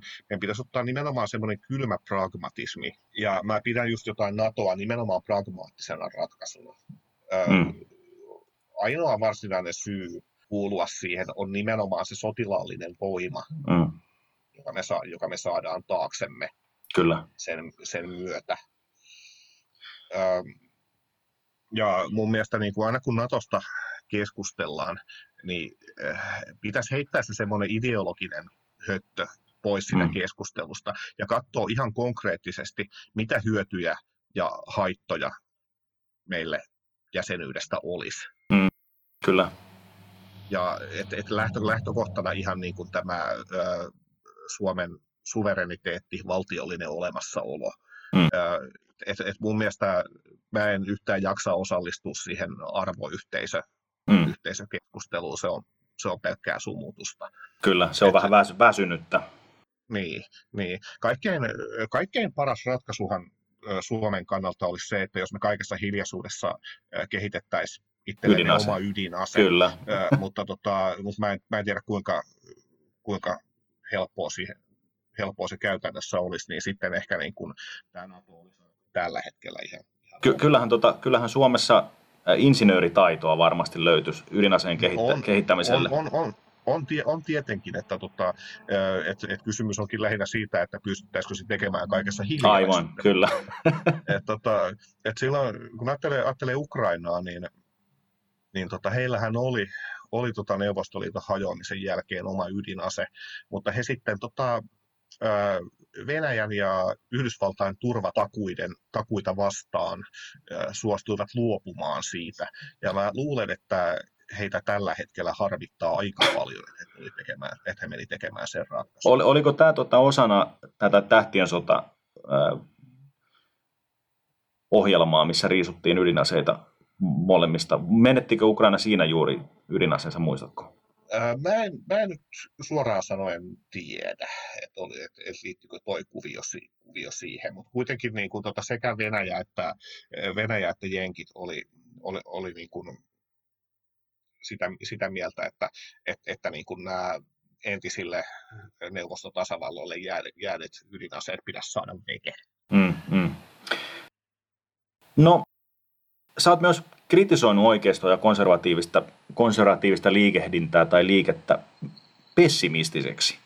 Esimerkiksi sun kolmessa viimeisimmässä kirjassa, mm, tai sun kolme viimeistä, viimeisintä kirjaa on enemmänkin tyyliltään nostattavia kuin kulttuuripessimistisiä, vaikka säkin tietysti olet Spengleris lukenut. Ää, Ai, miten... koet sen asian niin? Kyllä, ehdottomasti. Tota, mä nimenomaan näen, että, että sun tekstit siinä mielessä, vaikka ne ruotii tällaisia ää, tota, ikään kuin negatiivisia asioita, mutta ne on siinä mielessä nostattavia, koska niissä, niihin sisältyy sellainen semmoinen äh, kamppailun jatkuvuuden äh, eetos ikään kuin. Mm. Mutta miten suuri ongelma sun mielestä tota, suomalaiselle konservati- konservatiiviselle ja isänmaalliselle li- liikkeelle tuommoinen yleinen pessimismi on? Niin, no siis... Ähm mä oon jonkun verran puhunut niin kuin defaitismista, tappio, tappiomielialasta, mm. siitä, että semmoisesta, että niin kun ladataan vaikka yksi vaaleihin hirveästi, hirveästi toiveita, ja sitten kun se vaalitulos ei olekaan ihan sitä, mitä odotettiin, niin sitten kuulee hirveästi paljon tämmöistä, että kaikki on menetetty ja, ja niin edelleen. Ja mm, Eli ei kohdata katsetta kauem, vähän kauemmas tulevaisuuteen. Niin, niin ei, ei, ei nähdä niin kuin sitä semmoista kokonais, kokonaistilannetta, että ei hyväksytä sitä asiaa, että, että mitään nopeita voittoja ei ole mm. odotettavissa. Ja että siis me eletään kauhean voimakkaan murroksen ja turbulenssin aikaa yhteiskunnassa. Ja siihen liittyy tämmöinen arvaamattomuus, että periaatteessa mitä vaan voi tapahtua mm. ja hyvinkin lyhyessä ajassa. Ja että me ei, ja kukaan yksittäinen instanssi, kukaan yksittäinen tekijä ei täysin voi hallita tätä mm. pakettia. Ja niitä tekijöitä, joista kaikki mm, kehityssuunnat riippuu, on hirveä määrä. Ja sellaisessa tilanteessa ei ole muuta vaihtoehtoa kuin vaan tehdä parhaansa ja sitten katsoa, mitä tapahtuu. Mm. Ö, ja, ja tapahtua voi hyvin paljon. Et jos, no, mä en siis ole mikään, ö, mä, mä en koskaan niin kun, kat, pitänyt esimerkiksi jotain Donald Trumpia jonain suurena pelastajana mm. tai sankarina. Mutta jos ajatellaan niin se, sitä sen vaalivoittoa silloin, silloin 2016, niin ää, sitähän oli kaikki sanonut, että ei sillä ole mitään mahdollisuuksia. Kyllä. Ja, ja niin edespäin, ja kuinka ollakaan sitten, sitten se mm. voittaa. Niin. Ka- kaikkea, kaikkea tällaista voi koko ajan tapahtua, mutta sitten, mutta sitten myöskään niin kuin ne, nämä, jotka oli niin kuin sitten, että, että, että nyt niin kuin, Trump on se pelastaja, niin, kuin, niin mm. kuinka siinä kävikään, eihän se sellaiseksi osoittautunut. Tässä, tässä on niin, kuin niin monimutkaisesta ja sekavasta paketista, paketista kysymys. Me joudutaan pelaamaan sellaisella, sellaista peliä sellaisella pelilaudolla, että muistuttaa jotain tähtitiedettä. Mm-hmm. Mm. Et tota, et, et mun mielestä tässä ei ole syytä niin kuin mihinkään ö, katteettomiin toiveisiin, mutta ei myöskään, ei, ei myöskään tappiomielialaan. No, sä et ole myöskään antanut pessimismin vaikuttaa sun henkilökohtaiseen elämään ää, tai henkilökohtaisissa asioissakaan. Sä oot kirjoissa ja sun nettikirjoituksessa käsitellyt yleisesti myös kirjailijoiden taloudellista tilannetta ja myös omaa taloudellista tilannetta. Mm. Ja vaikka laihoja aikoja on ollutkin, niin sä et ole koskaan käynyt niistä valittamaan. Ruotinut sä niitä kyllä mm. olet, mutta semmoinen suomalaiselle tyypillinen valittaminen niistä on täysin puuttunut. Miten, miten sä näet tota, tällä hetkellä ää, suomala, suomalaisessa ää, kirjallisuuskentässä nimenomaan sun omasta näkövinkkelistä niin taloudellisen aspektin? Öö, siis tarkoitatko niin kuin koko niin kuin kulttuurirahoitusta ja, niin, ja, niin, ja siis lä- lähinnä, sitä, lähin, joo, lähinnä sitä, että mitenkä, mitenkä kirjailijana Suomessa pärjää vai pärjääkö niin? No faktahan on se, että, että ne kirjailijat, jotka Suomessa elättää itsensä teostensa myynnillä, niin ne on ehkä yhden käden sormella laskettavissa, tai ehkä, ehkä, ehkä kahden kahden korkeintaan ei niin kuin tavallinen kirjailija voi mitenkään, voi mitenkään nojata siihen, että hänellä, että hänellä tulisi koskaan tämmöinen tilanne, että, että, että hän pääsisi mukavaan toimeentuloon ihan vaan, ihan vaan sillä, että hän kirjoittaa kirjoja ja sitten saa mm. myyntiprovisioita niistä. Et siihen me ollaan aivan liian pieni maa. Kyllä, kielellinen, kielellinen alue ja, ja tota, ylipäätään se myyntipotentiaali, varsinkin Suomessa, missä siis julkaistaan valtava määrä kirjallisuutta, niin, niin mm. tietysti mahdollisuus, mahdollisuudet on, on rajalliset. Kyllä, kyllä, kyllä näin, näin se on, että, että, että se on selvää, että, että kirjailijan täytyy ikään kuin pieninä palasina koota se, mm. Kyllä. koota se elantonsa ties, ties mistä. Et tota, se on semmoista niin kuin loputonta kamppailua. Elämä, elämä on taistelua. Siihen mun mielestä pitää, niin kuin, se, se asia pitää mun mielestä hyväksyä sekä niin politiikassa että, että sitten mm. kirjallisuudessa. Mm.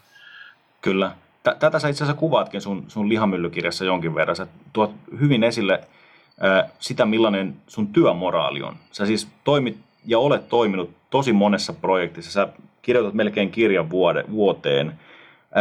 Silti näistä aiheutuva tai, tai tuotettava materiaalinen korvaus ei välttämättä ole ehkä niin korkea kuin pitäisi olla. Et jos ajatellaan vaikka jotain, jotain tota, yrityksen toimitusjohtajaa, niin se työmäärä mm. on varmasti toimitusjohtajalla hieman pienempi kuin esimerkiksi mitä sä henkilökohtaisesti teet. Mm. Sä oot si- siinä mielessä aika siis tämmöinen tyypillinen suomalainen menneen maailman kulttuurimiestä. Sua ei aja raha, mutta mikä sua motivoi kaikkein eniten? Ja, ja, miten, sä pidät, ja miten, miten sä pidät masennuksen loitolla? Onko se viinalla su- kylmästi? viina, viina on ollut aika merkittävä, merkittävä siihen, mutta tota se, siinä on semmoinen huono puoli, että se ei toimi enää nykyään niin hyvin kuin, niin, niin hyvin kuin joskus. Ää, mutta tota, mut, ja, ja siis suoraan sanottuna on hyvin vaikea pitää, pitää depressiivisia tunteita välillä, välillä loitolla. Se on aina, mitä vanhemmaksi tulee, niin sitä hankalampaa se on. Se varmaan jokainen tietää. Ähm, mutta niin kun, mutta mä sanoisin se, mikä, mikä nyt mua ajaa eniten, niin kun, että paljon enemmän kuin raha tai mikään, mikään muu, niin mä luulen, että pakkomielteet, se sellainen tietty pakonomainen tarve sanoa jotkut, jotkut asiat, tehdä jotkut jutut. Ja vaikka väkisin. Myöskin, vaikka väkisin. Ja, tota, ja sitten myöskin se, että se tuottaa suunnatonta tyydytystä, että kun kirjoittaa jonkun ö, tekstin, että kun joku jossain tämä lukee, niin sitä vituttaa. Aivan. Se on, se on, se on, se on, suun, se on suunnaton, se on suunnaton siitä... ö, motivaattori. tota, Tämä oli loistava vastaus. Kiitoksia. Nyt, nyt tota, kun tätä tarkemmin ajattelee, niin, niin tämä on varmasti ollut monen muunkin, no mä en tiedä, käytetään tämmöistä vähän banaalia ilmaisua kuin kontroversiaali kirjailija, niin, niin voisi kuvitella, että suomala, suomalaisessa tota, kirjallisessa kentässä tämä on ollut ennenkin motivaattori monelle poleemisemmalle mm, kirjoittajalle. Mm, mm. Tota, sun, sun, isä oli, sun isä oli maanviljelijä ja äiti oli sairaanhoitaja. Sulla on Kyllä. sikäli mie- mielenkiintoinen tausta, että sä tuut ihan puhtaasti työläisperheestä, mutta sä oot itse sitten päätynyt intelligentsian edu- edustajaksi. Onko sun vahva työmoraali periytynyt sun vanhemmilta? Vaikea sanoa. Et tota, et, et siis, ähm, mehän oltiin niin kun, meidän, mun perhetausta oli sellainen, että tosiaan niin kun, se, niin kuin ruumiillisen, ruumiillisen työn tekijöitä, mutta kuitenkin niin kuin, ö, isä omisti maata et, et, mm. ja on, omisti oman talonsa ja, ja, ja, ja tälleen, että et niin kuin tämmöistä ö, vähän niin kuin väliporrasta siinä niin kuin, ö, työväenluokan ja keskiluokan välissä. Ja tota, mutta meillä oli kanssa niin kun, että meidän kodissa kauheasti arvostettiin koulutusta ja kulttuuria ja, ja että se oli kunnia-asia, että, että tota, kaikista lapsista tuli ylioppilaita mm. Ja, ja että ne kouluttautu, kouluttautu sitten niin kuin,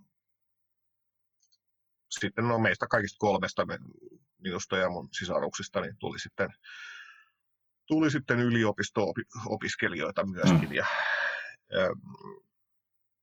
ja, ja tälleen, että, että tavallaan mähän on sitten jollain lailla se, mä, mähän oli se nuorin lapsi, siis tämä iltatähti, mm. joka, tota, joka sitten niin kuin sai kaiken huomioon ja mun ei myöskään niin kuin tarvinnut olla niin paljon ä, talon töissä tai tämmöisissä, tämmöisissä mukana kuin mun vanhempien vanhempien sisarusten, niin, niin voi olla, että se mun työmoraali sitten kirjoittamisessa kehittyi siinä, että mä tunsin jonkinlaista, jonkinlaista syyllisyyttä tai häpeää tai, tai semmoista siitä, että, siitä, että mua oli hemmoteltu niin paljon. Mm.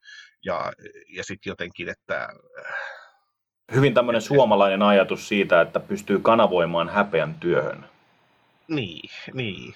Että et, et mä ajattelin, että et, et niin kun olen monesti miettinyt niin, että, että, että jos mä en mitään muuta osaa, niin mä ainakin osaan kirjoittaa ja sitten mä oon keskittynyt siihen, siihen kirjoittamiseen ja kaikkeen muuhun mm, nyt niin kuin just kustannustoimintaan ja tällaiseen fana, fanaattisella tarmolla, että se on jonkinlainen sellainen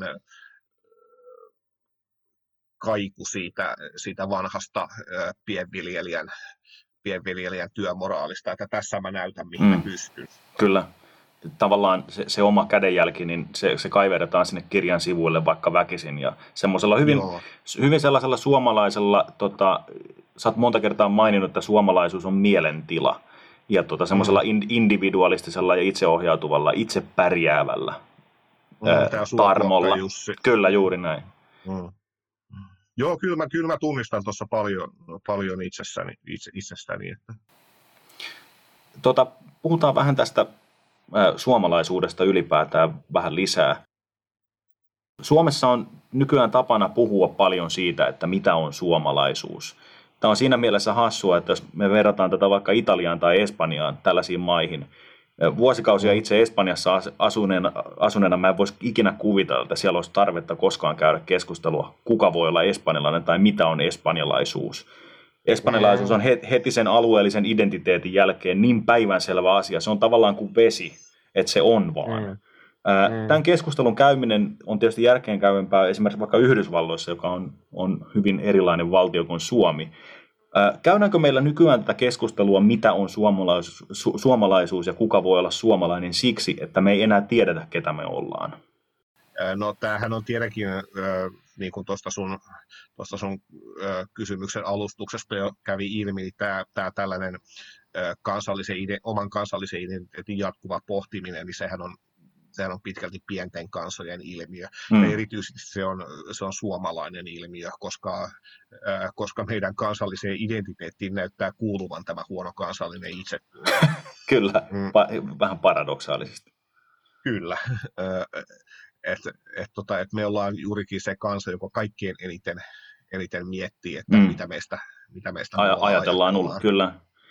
Tällä, tällä hetkellä, niin sanon mutta mut tietenkin tähän on niin kuin vaikuttanut myös sitten, äh, sitten tämä niin kuin, äh, tämä kaikki monikulttuuristuminen ja globalisaatio ja tällainen, että et, et tämmöisiä kaiken yhdistäviä, kaikki, kaikki yhdistäviä kansallisia kokemuksia ei enää ole. Mm. Meillä ei ole enää niin kuin samalla lailla esimerkiksi sellaista televisio-ohjelmaa, jota kaikki kerääntyisi aina katsomaan. Ja joka niin kuin joku nap, napakymppi. Just, just, just näin, tai niin kuin mm. jotkut, jotkut, jotkut niin kuin, ehkä, ehkä joku viimeisimmän tuntemattoman sotilaan esitys, se TV-sarjan versio, kun se näytettiin Ylellä, niin siellä oli jotain semmoista, mutta ei sekään niin kuin ollut yhtä iso juttu kuin niiden kahden aikaisemman te- ensimmäiset TV-esitykset. Mm et, et, niin kuin just internet ja kaikki, äh, siis, siis nämä, nämä jutut, tämä kaikki liittyy semmoiseen niin kuin, äh, yleisempään identiteettikriisiin, että semmoiset, jos me ajatellaan, että mikä on identiteetti, niin, äh, niin siinä vaiheessa, kun tämä kysymys esitetään, niin se jo osoittaa, että, että se on jollain lailla hakusessa. Kyllä, nimenomaan. nimenomaan. Et se, ei, se ei ole enää niinku semmoista ilmaa, jota me hengitetään. Öö, et, et, et meillä on hirveän voimakas murrostila, jossa me ei enää löydetä automaattisesti kiinnekohtia aivan se totta. Me, me, se, meillä on... Se, se, se, se on tietysti kauhean pelottavaa ja monella tapaa tuottaa kaikkea vastenmielistä, mutta tietyllä tavalla se on myös mielenkiintoista, että ehkä siinä on joku tämmöinen eksistentiaalinen juttu, että nyt meidän on oikeasti katsottava tätä asiaa mm. silmiin, että keitä me oikeasti ollaan. Että se on myöskin Kyllä. haaste, että, että että kaikki riippuu, että miten me suhtaudutaan siihen. Että me voidaan, voidaan niin kuin heittää pyyhekehään tai sitten voidaan ottaa se haasteena. Aivan, aivan totta. Ja tässä niin kuin vähän ehkä viitasitkin tähän, että, että tota, tämmöinen eksistentiaalinen kriisi johtunee myös siitä, että tällä hetkellä meillä on Suomessa äh, kaksi tai jopa useampi kilpailevaa maailmankuvaa, kosmovisiota siitä, että mitä on suomalaisuus. Mm. Tai me, meillä on tavallaan semmoinen kilpajuoksu suomalaisuuden määrittelemiseksi. Ja se on mm. tavallaan ihan tervettäkin, että sellainen haaste on heitetty, että me oikeasti, kuten sanoit, niin joudutaan katsomaan sitä sitä tota silmiin. Ja Suomessahan on, mm. siis suomalaisilla nimenomaan, kuten tässä aikaisemmin mainittiinkin, niin on hieman semmoinen vääristynyt kuva ehkä itsestään, koska me aina ajatellaan, että mitä muut meistä ajattelee. Ja, mm. ja me, tota, missään vaiheessa oikeastaan, me missään vaiheessa oikeastaan tajuta, että ei muut oikeastaan ajattele meistä mitään. Nimenomaan, siis nimenomaan. Ja me aina äh, ollaan valmiita lataamaan sellaisia negatiivisia mielipiteitä nostamaan itsemme ensinnäkin siitä viitekehyksestä ylös, ää, ulos ja sitten tota, heittelee sellaisia tota, adjektiiveja, kun me ollaan umpimielisiä, umpimielisiä tai vetäytyviä. Mutta Joo, oikeastaan, oikeastaan siis se, varsinkin näin ulkomailla pitkään asuneena, niin se on suuri myytti. Varsinkin matkustellessa näkee aina niitä suupaltteja suomalaisia, jotka, jotka parjaa tavallaan omiaan sieltä että ne etsii mm. tavallaan jonkinlaista synninpäästöä siitä mahdollista puhumattomuudestaan että se pelkästään se mahdollisuus mm-hmm. siihen, että mä saatan olla tällainen, niin mä, mä, mä tota, ää, en nyt ole sellainen, eli mä oon sen, sen tavallaan tämmöinen tota vastakohta. Mutta siis Joo, oikeasti... Tosi o, niin, tosi tästä täytyy sen verran sanon, että, että, että tota, tämä pahin suomalaisten maineen, maineen pilaaja on juurikin se käsivarsista tuotu maailmantuskaa poteva helsinkiläinen Berliinissä ei, ei, ei välttämättä, niin se sukat sandaaleissa ja tupakit vyölaukussa omien, omiensa keskellä roodoksella tapast, tepasteleva perheen isä. Et tota... Joo, joo, joo, joo tässä, tässä olet varmasti ihan oikeassa. Mm, ja, niin kuin tämä, ja tämä suomalaisten umpimielisyys ehkä niin kuin, äh, justiin näkyy enemmän, äh, enemmän täällä omien parissa. Mm, kyllä. Kyllä. Ja sitten tuossa tota, tietysti kun, kun tota, puhun näistä kahdesta tai useammastakin ää, maailmankuvan kilpailusta, ää, niin tätä niin sanottua inklusiivista suomalaisuutta ajava falangi, siis esimerkiksi nämä Juha Hurmeet, vaikka jonka mm. mielestä suomalaista kulttuuria ei ole tai ja mm. suhteellisesti ajateltuna vaikka Juha Hurmeella sanoi, että Suomen satavuotisuus yhtenä valtiona on pikkujuttu. Ja Hurme ylipäätään ajattelee kulttuurista yleisesti, että kenelläkään ei ole mitään omaa, vaan kaikki on ihmiskunnan yhteistä. Tämä porukka nimenomaan aika pitkälti näkee, että se usein parjattu äärioikeisto kuvittelee, että suomalaisuus on jonkinlainen helposti määriteltävä. Sellainen, missä siellä äärioikeistossa, siellä vaarallisessa äärioikeistossa kuva, kuvitellaan sillä tavalla, että se on muka joku sankarillinen ja myyttinen ja virheetön. Tai sellainen mm. 40-50-luvun Suomi-filmistä tuttu kyläraitti et, mm. et, niin kuin molemmilla tavallaan maailmankuvilla tai niillä useilla maailmankuvilla on, on hyvin riisuttu ja yksinkertainen ve, mielipide siitä, että mitä se vastapuolen ää, kilpaileva maailmankuva pitää sisällään. Ja tämä näkyy mun Joo. mielestä just tällaisessa Juha Hurmeen kaltaisissa tyypeissä. Joo. Ja siis siinä, siinä on niin kuin se, että että et minkä takia, mulla on aina se, että se kysymys, että minkä takia suomalaisuuden pitäisi olla määriteltävissä. Mm, kyllä. Et niin kun, ei, se ole, ei se ole asia, mikä me voidaan naulata johonkin mm. kiinni. Mm. Ei se ole niin kun sellainen, mistä voidaan tehdä joku paperi. Sitä mm. mä oon tarkoittanut justiin sillä, että se on mielentila. Kyllä. Tästä päästäänkin hyvällä aasinsillalla sopivasti vähän tarkemmin tai eteenpäin suomalaiseen kulttuuriin. Ää, sä oot maininnut useammassa yhteydessä, että sä et juurikaan ää, tykkää lukea fiktiota. Miksi? Ää, kyllä, mä, kyllä mä siis niin kuin ihan, ihan fiktiota, fiktiotakin luen, siis niin kuin nyt, nyt viitataan niin kuin justiin romaaneihin ja novelleihin, tällaisiin niin sanotusti keksi, keksittyihin mm keksittyihin tarinoihin.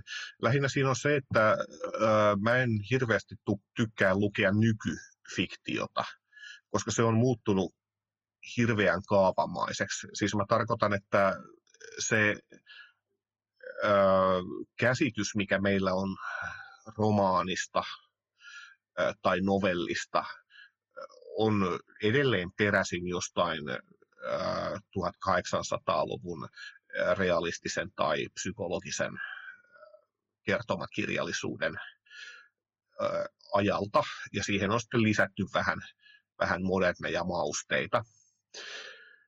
Mutta niin kuin se peruspaketti on edelleen sama. On tarina, jossa on alku ja keskikohta ja loppu, mm. ja sitten, ja sitten um, henkilöitä, joilla on tietynlainen persoonallisuus, joka sitten tämän tarinan mittaan kehittyy johonkin suuntaan. Ne on tällaisia hyvin tota, elokuva-käsikirjoitusmaisia.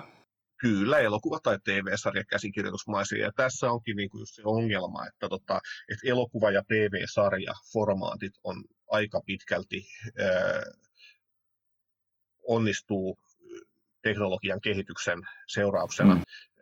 tekemään tehokkaammin ja kiinnostavammin mm. tällaisen tarinan kerronnan, joka 1800-luvulla ja 1900-luvun alussa oli, oli ensisijaisesti romaanin tehtävä. Mm. Mm, ja tota, ja sitten meillä on niin kun, äh, se ongelma myös vielä, että, että tämä kertomuksen rakenne yritetään tunkea ihan kaikkeen mahdolliseen. Et, et, et meillä on ympärillemme jatkuvasti tarinoita, niin kun niitä on mm. mainoksissa. Mm. Meille tarjotaan tämmöistä um, human interest-tyyppistä mm tyyppistä kirjallisuutta, tällaista koskettavia tositarinoita, selviytymistarinoita. Mm, jo, niin ju, juuri, juuri näitä asuin 28 vuotta kellarissa ja isäpuolin raiskasi Joo. minua joka päivä. Tyyppistä. No niin, just, just niin kuin äärimmillään jotain tällaista. Mm. Ja että et, niin kuin me eletään niin kuin kertomusten ylitarjonnan aikaa. Mm. Ja koska niin kuin nämä tällaiset narratiiviset rakenteet, kertomusrakenteet, niin ne pystytään sähköisissä medioissa toteuttamaan paljon tehokkaammin. Kirjallisuus on jotenkin jäänyt jälkeen tässä. Mm. Ja mun mielestä kirjallisuuden pitäisi pystyä johonkin muuhun. Et mua ainakin kiinnostaa, mm, kiinnostaa paljon enemmän niin kuin se olipa, luinpa romaania tai esseekokoelmaa tai, tai päiväkirjaa tai mitä tahansa, niin ää, mua ei kiinnosta nykyään juurikaan se tarina, vaan, vaan niin kuin jotenkin se persona, joka siellä taustalla puhuu, mm. Se, jonka niin kuin läpi tämä kaikki suodatetaan, se, joka pistää tämän pakettiin, joka sieltä, niin, sieltä niin kuin kuultaa, että, että, että, että mitä se ajattelee, että mitä se rakastaa, mitä se inhoaa, öö, mm, mitä se pelkää. Kaikki, niin kuin, kaikki, kaikki niin kuin tällaiset. Sen takia muuhun vetoo paljon enemmän sellainen just niin kuin sellainen kirjallisuus, missä, missä se persoona on paljon suoremmin esillä, justiin esseistiikka, päiväkirjat, haastattelut, tämän, tämän, tyyp, tämän tyyppinen kama. Hmm. No, tota, Erno Paasilinna ehkä voisi kutsua sua epäkirjailijaksi, kuten kutsui Linkolaa, koska mm. kumpikaan teistä ei ole kirjoittanut koskaan fiktiota. Kiuas kuitenkin Joo. julkaisee myös suomeksi käännettyä fiktiota ja sitten julkaisee myös fiktiota. Onko sulla koskaan käynyt mielessä fiktion kirjoittaminen?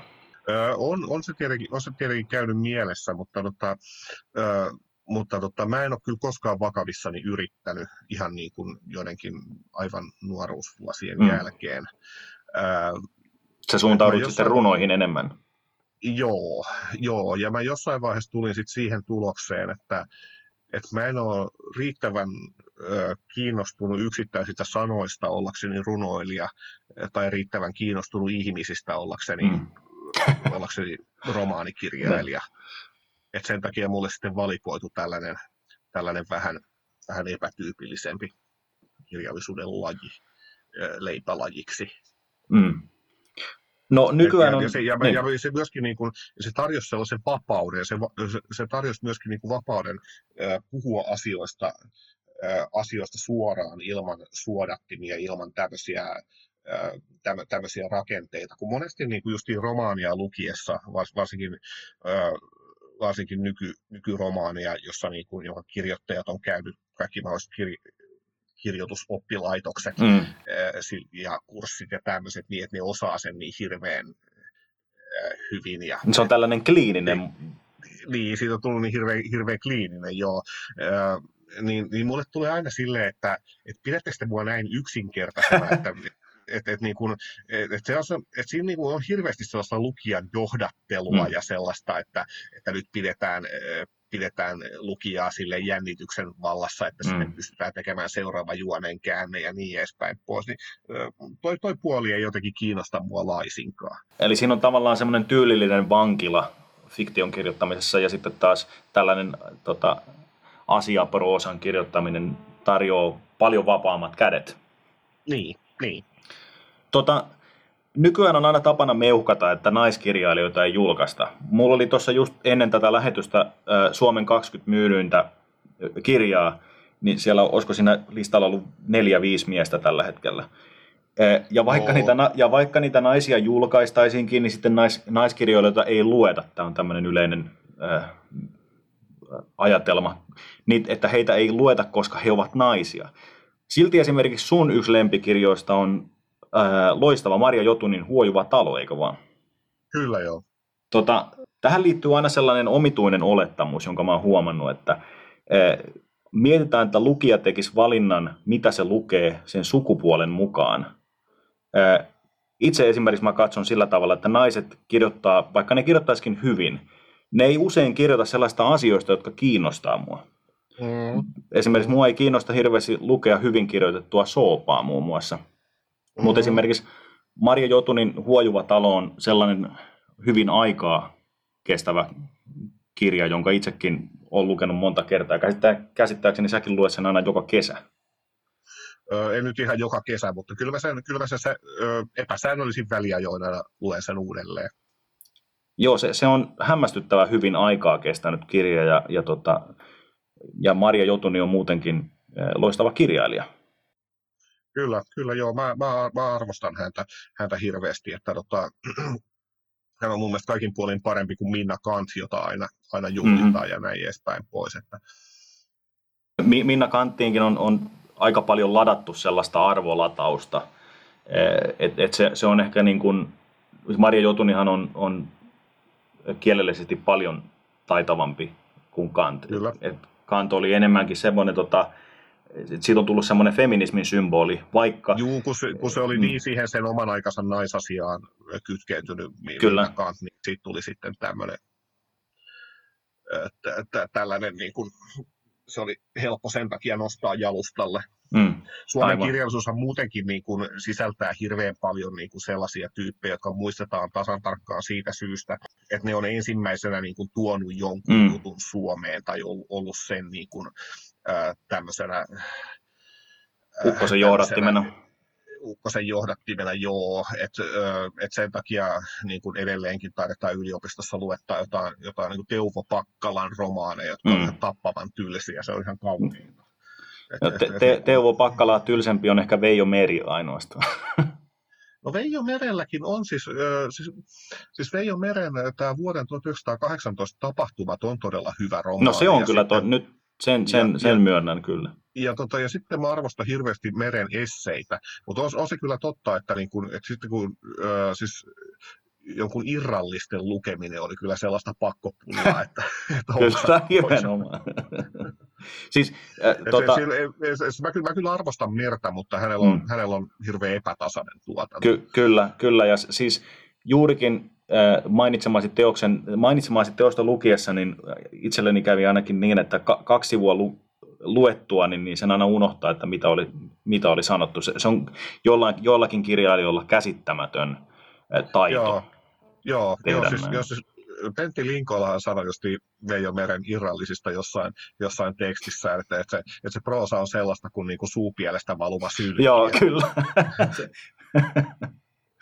no, äh, nykyään tota, puhutaan, jos ajatellaan nyt niin kuin ma, äh, hyvän kirjailijan Maria Jotunin antiteesiä hieman, niin jos ajatellaan, mä vähän alustan tätä tota, tilannetta. Eli nykyään intelligentsian keskuudessa on aina sellainen kuvitelma, tässä vähän kuin mainitsinkin, että naiskirjailijoita ei lueta vaikka 20 luet, tota, ostetuimman kirjan joukossa. Ehdottomasti suurin osa on tällä hetkellä naisia.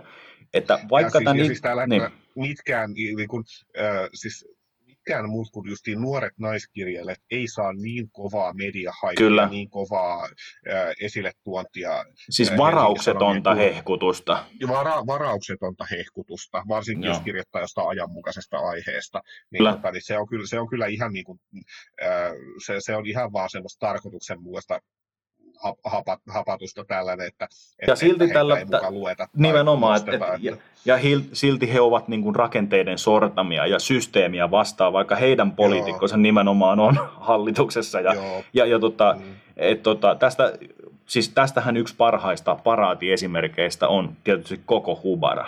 Jonka, tota, Joo, joo, jonka joo. mietinnöt, että Perttu Häkkinen ei varmaankaan ollut natsityyppiset tota, hienot kannanotot on itselle jäänyt osuvimmin mieleen, mutta siis tota, joo, jo- jossain näin? Että... Joo, se, tota, se oli, ää, missä, olikohan se nyt joku haastattelu sitten Ylellä vai sitten joku kirjoitus jopa, jossa, jossa, poh- jossa Mm. miet, äh, muisteltiin Perttu Häkkistä ja, ja koko sitten siinä tota, kokosi kaiken ää, tota, älynsä ja totesi näin, että Perttu Häkkinen ei varmaankaan ollut natsi.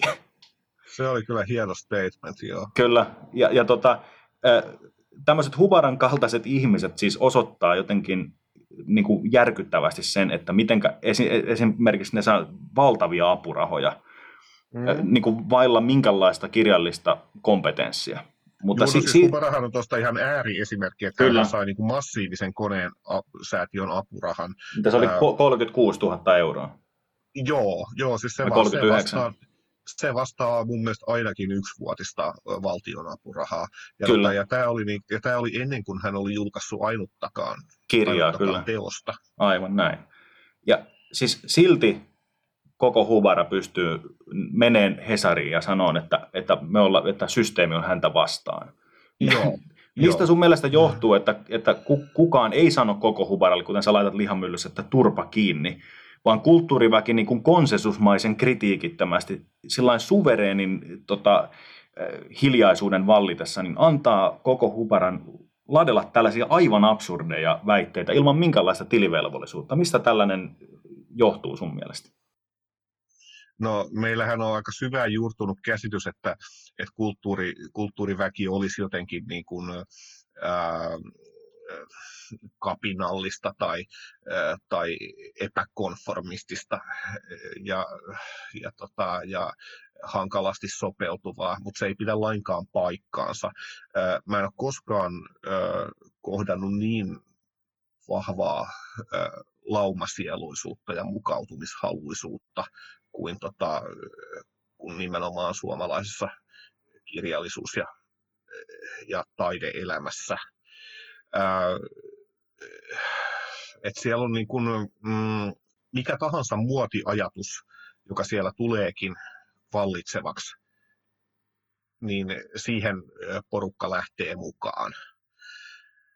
Ja siihen voi olla sitten moniakin syitä. Yksi on tietysti se, että, ää, että kulttuuripiirit koostuu aika suurelta osin sellaisista sosiaalisista pudokkaista, jotka on ö, koko elämänsä ö, ollut sosiaalisesti yksinäisiä ja, ja harmi, harmitellut sitä, ja sitten ne on vihdoinkin sitten löytänyt näissä, näissä tietyissä piireissä samanmielisen seurakunnan ja, Ja hyväksyntä, kaikupohjaa ja, tavallaan. ja hy, just, just hyväksyntää kaikupohjaa ja ö, eikä sitten mm, ja pelkää hirveästi ö, Mm. putoavansa sieltä pois, se aiheuttaa sitten tämmöisen sopuli-ilmiön.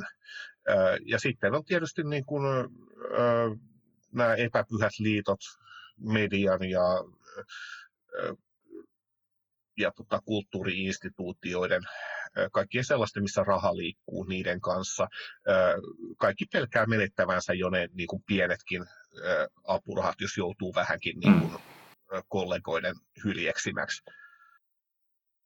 Tästä, tästä tota, nimenomaisesta suhteesta ehkä yksi parhaista esimerkkeistä on tietysti Paleface, tämä kansakunnan, kansakunnan päivystävä kapinallinen, joka aina Pan- tota, pankin, pankinjohtajan poika. Kyllä, jo- joka aina kaivetaan sitten tota esiin, kun, kun täytyy niin kuin, ö, olla systeemiä vastaan Ylessä tai Helsingin Sanomissa. Joo, juu, juu, juu, juu, kyllä, kyllä, kyllä, että, tota, että, että, että systeemiä vastaan niin kuin, äh, niin kuin suurimmalla, äh, valtakunnan suurimmalla megafonilla.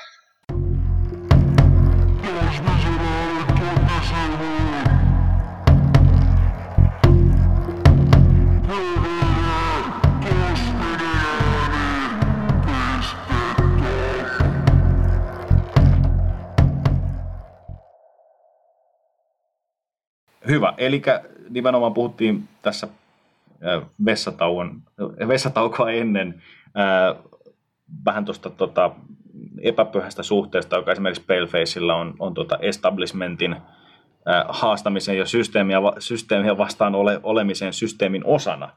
Äh, tästähän mm. tietysti ihan tota, loistava, loistava tota, esimerkki suurempana totaliteettina on tietysti tämä Black Lives Matter ja ylipäätään siis tämä woke-kulttuuri. Mm.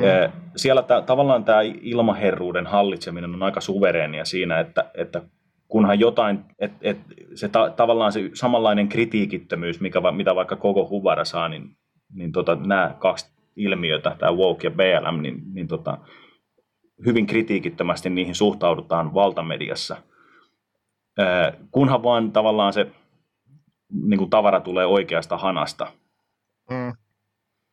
Että tästä tota, hyvänä esimerkkinä nyt tuli mieleen, niin, mä en tiedä Luisa, satu, satutko lukemaan tästä mustan äh, professori Barner Hessen, äh, ei varmasti ole siis sukua Herman Hesselle, tota, ihan perusgenetiikankin perusteella. Niin, niin, tota, Todennäköisesti ei. Joo, kirjoitti tota, tällaisen, tai julkaisi tällaisen tota, pamfletin, tai kirjan, mä en oikein tiedä miksi, miksi tätä nyt pitäisi kutsua, mutta tota, missä hän kirjoittaa Eight White Identities. Satuitko sä luke, lukeen tästä? Tästä ei ollut suomalaisessa mediassa mitään, mutta... Se on mennyt multa, multa ehkä onnellisesti ohitse.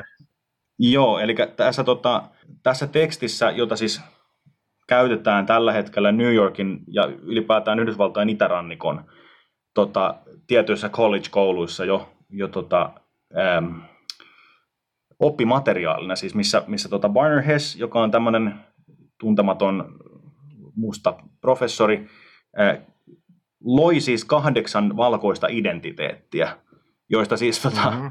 joista ensimmäinen on white supremacist, joka siis on, on tota, ää, äh, valkoisen ylivallan kannattaja. Sitten on mm. white voyeurism, joka siis jo alkaa haastamaan tätä valkoista, valkoista ylivaltaa, mutta, mutta tota, ja ajattelee jo sitten, että, että valkoisuuden ulkopuolellakin on jotain. Sitten löytyy vielä mm-hmm. white privilege, white benefit, white confessional, white critical ja white trader. Ja kahdeksas on vielä white abolitionist. Eli siis tämä viimeinen on niinku se paras näistä. Eli, eli Aa, tota, joo, Joo, Joo. nyt, nyt, nyt, nyt niin kuin alkaa soittaa kelloja, että et, et jostain luin jonkun tiivistelmän tämmöistä, se oli varmastikin se sama. Joo, joo.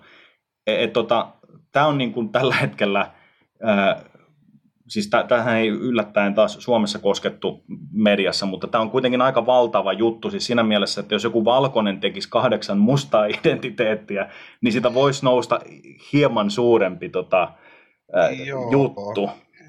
Joo, se olisi varmaan vähän jotain samaa, samaa retoriikkaa, niin kuin, tota, että miten, miten tota, orjuuden aikaisessa etelässä jaoteltiin sisä- ja ulkoteekerit. Kyllä. ja tota, siis tämä on siinä mielessä, no mä en yleensä tykkää käyttää tota, sanaa pelottavaa, koska se, se on aika latautunut sillä tavalla, mutta mm. Yhdysvalloissa siinä mielessä tämä on aika pelottavaa, että, että tota, tällaista käytetään, tällaista listaa käytetään tavallaan yhden ihmisryhmän lokerointiin, joka on siis tällä hetkellä jäämässä vähemmistöksi ää, melko pian lähitulevaisuudessa. Joo, Kyllä, kyllä. Et, et jos niin kuin, ottaa, varsinkin jos latinot katsotaan siitä erilliseksi ryhmäksi, niin on, mm, on kyllä. se tässä jo. Kyllä. No tästä päästään, tästä mistä aikaisemmin puhuttiin vähän koko Huvarasta ja, ja tota, tästä ää, melkoisen puolueellisesta järjestelmästä, tästä päästään hyvin puhumaan hieman korruptiosta. Ää, mm. sä itse, mä, mä en usko sattumaan, mutta sä just itse kirjoitit tota korruptiosta juurikin Facebookissa, kun mä kirjoitin tota käsikirjoitusta tähän podcastiin. Tämä menee siinä Aa. mielessä aika hyvin limittäin. Mm. Äh, mutta näin itse kun asun täällä päivän tasalla latinalaisessa Amerikassa, missä korruptio on siis, kuten tuossa lähetyksen alussa mainittiinkin, niin on kaikki kansankerrokset läpäisevää. Äh, Suomessahan korruptio on vähän erilaista. Se on lähinnä löytyy valtiojohdosta ja AY, AY-liikkeestä. Niin miten korruptoitunut sun mielestä suomalainen kulttuurieliitti on tällä hetkellä Suomessa?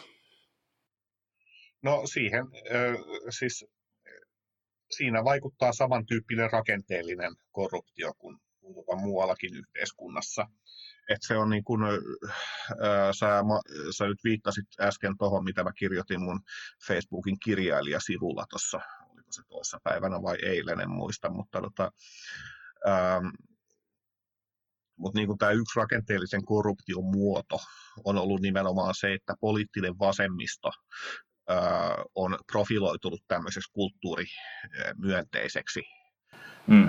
poliittiseksi sektoriksi, että he on niin kuin tämän, tämän kulttuurin tukijoita. Ja puolustaja, ja, joo. Joo, ja, niin kuin, ja sitten ainakin pyrkinyt esiintymään tämmöisenä, jotka aina niin kuin vallassa ollessaan rahoittavat kulttuuria, olipa näin oikeasti tai ei ja, tota, ja, t- ja tähän samaten niin kuin osa suurpääomasta, esimerkiksi just niin koneen säätiö,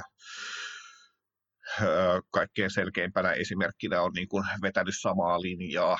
Ja, tota, ja tämä on ollut osittain mm, imagosyistä ja, ja, sitten, ja sitten myöskin siitä, että saadaan niin kuin, ä, kirjailijoista ja taiteilijoista tämmöisiä sisällön tuottajia omalle poliittiselle agendalle, koska totta kai niin kuin, kenen leipää syöt sen lauluja laulat, niin kuin sanotaan.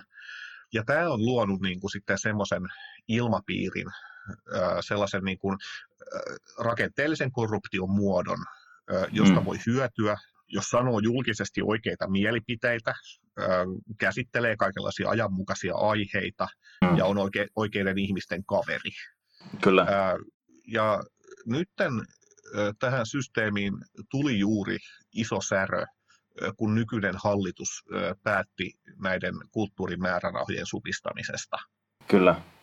Se on ollut monille aika iso shokki, että se mm. tehtiin ensimmäistä kertaa näin avoimesti. Ja se mun mielestä paljasti, Kyllä. että niin tämä punavihreä sektori ei ole sen enempää kulttuurin puolella, puolella kuin mm. kukaan muukaan. Aivan. Mikään muukaan puolue tai poliittinen sektori. Kyllä. Et, tota, et, et, niin kun, et, et niiltä kyllä kerätään ö, kulttuurin tekijöiltä nämä irtopisteet. Mm. Ja kaikki se hyöty, mitä sieltä on nyydettävissä irti, ja kaikki se julkisuuspääoma ja tämmöinen. Mutta sitten jos tulee tiukka paikka, niin kuin nyt tämä selvästi koronakriisin takia on, mm. ne ollaan valmiita heittämään laidan yli. Se on todellakin raado, raadollista peliä. Ja Kyllä. Ehkä, ehkä me nyt tarvittiin sitten tämmöinen tämmöinen todella paskajuttu, mm, ö, mm.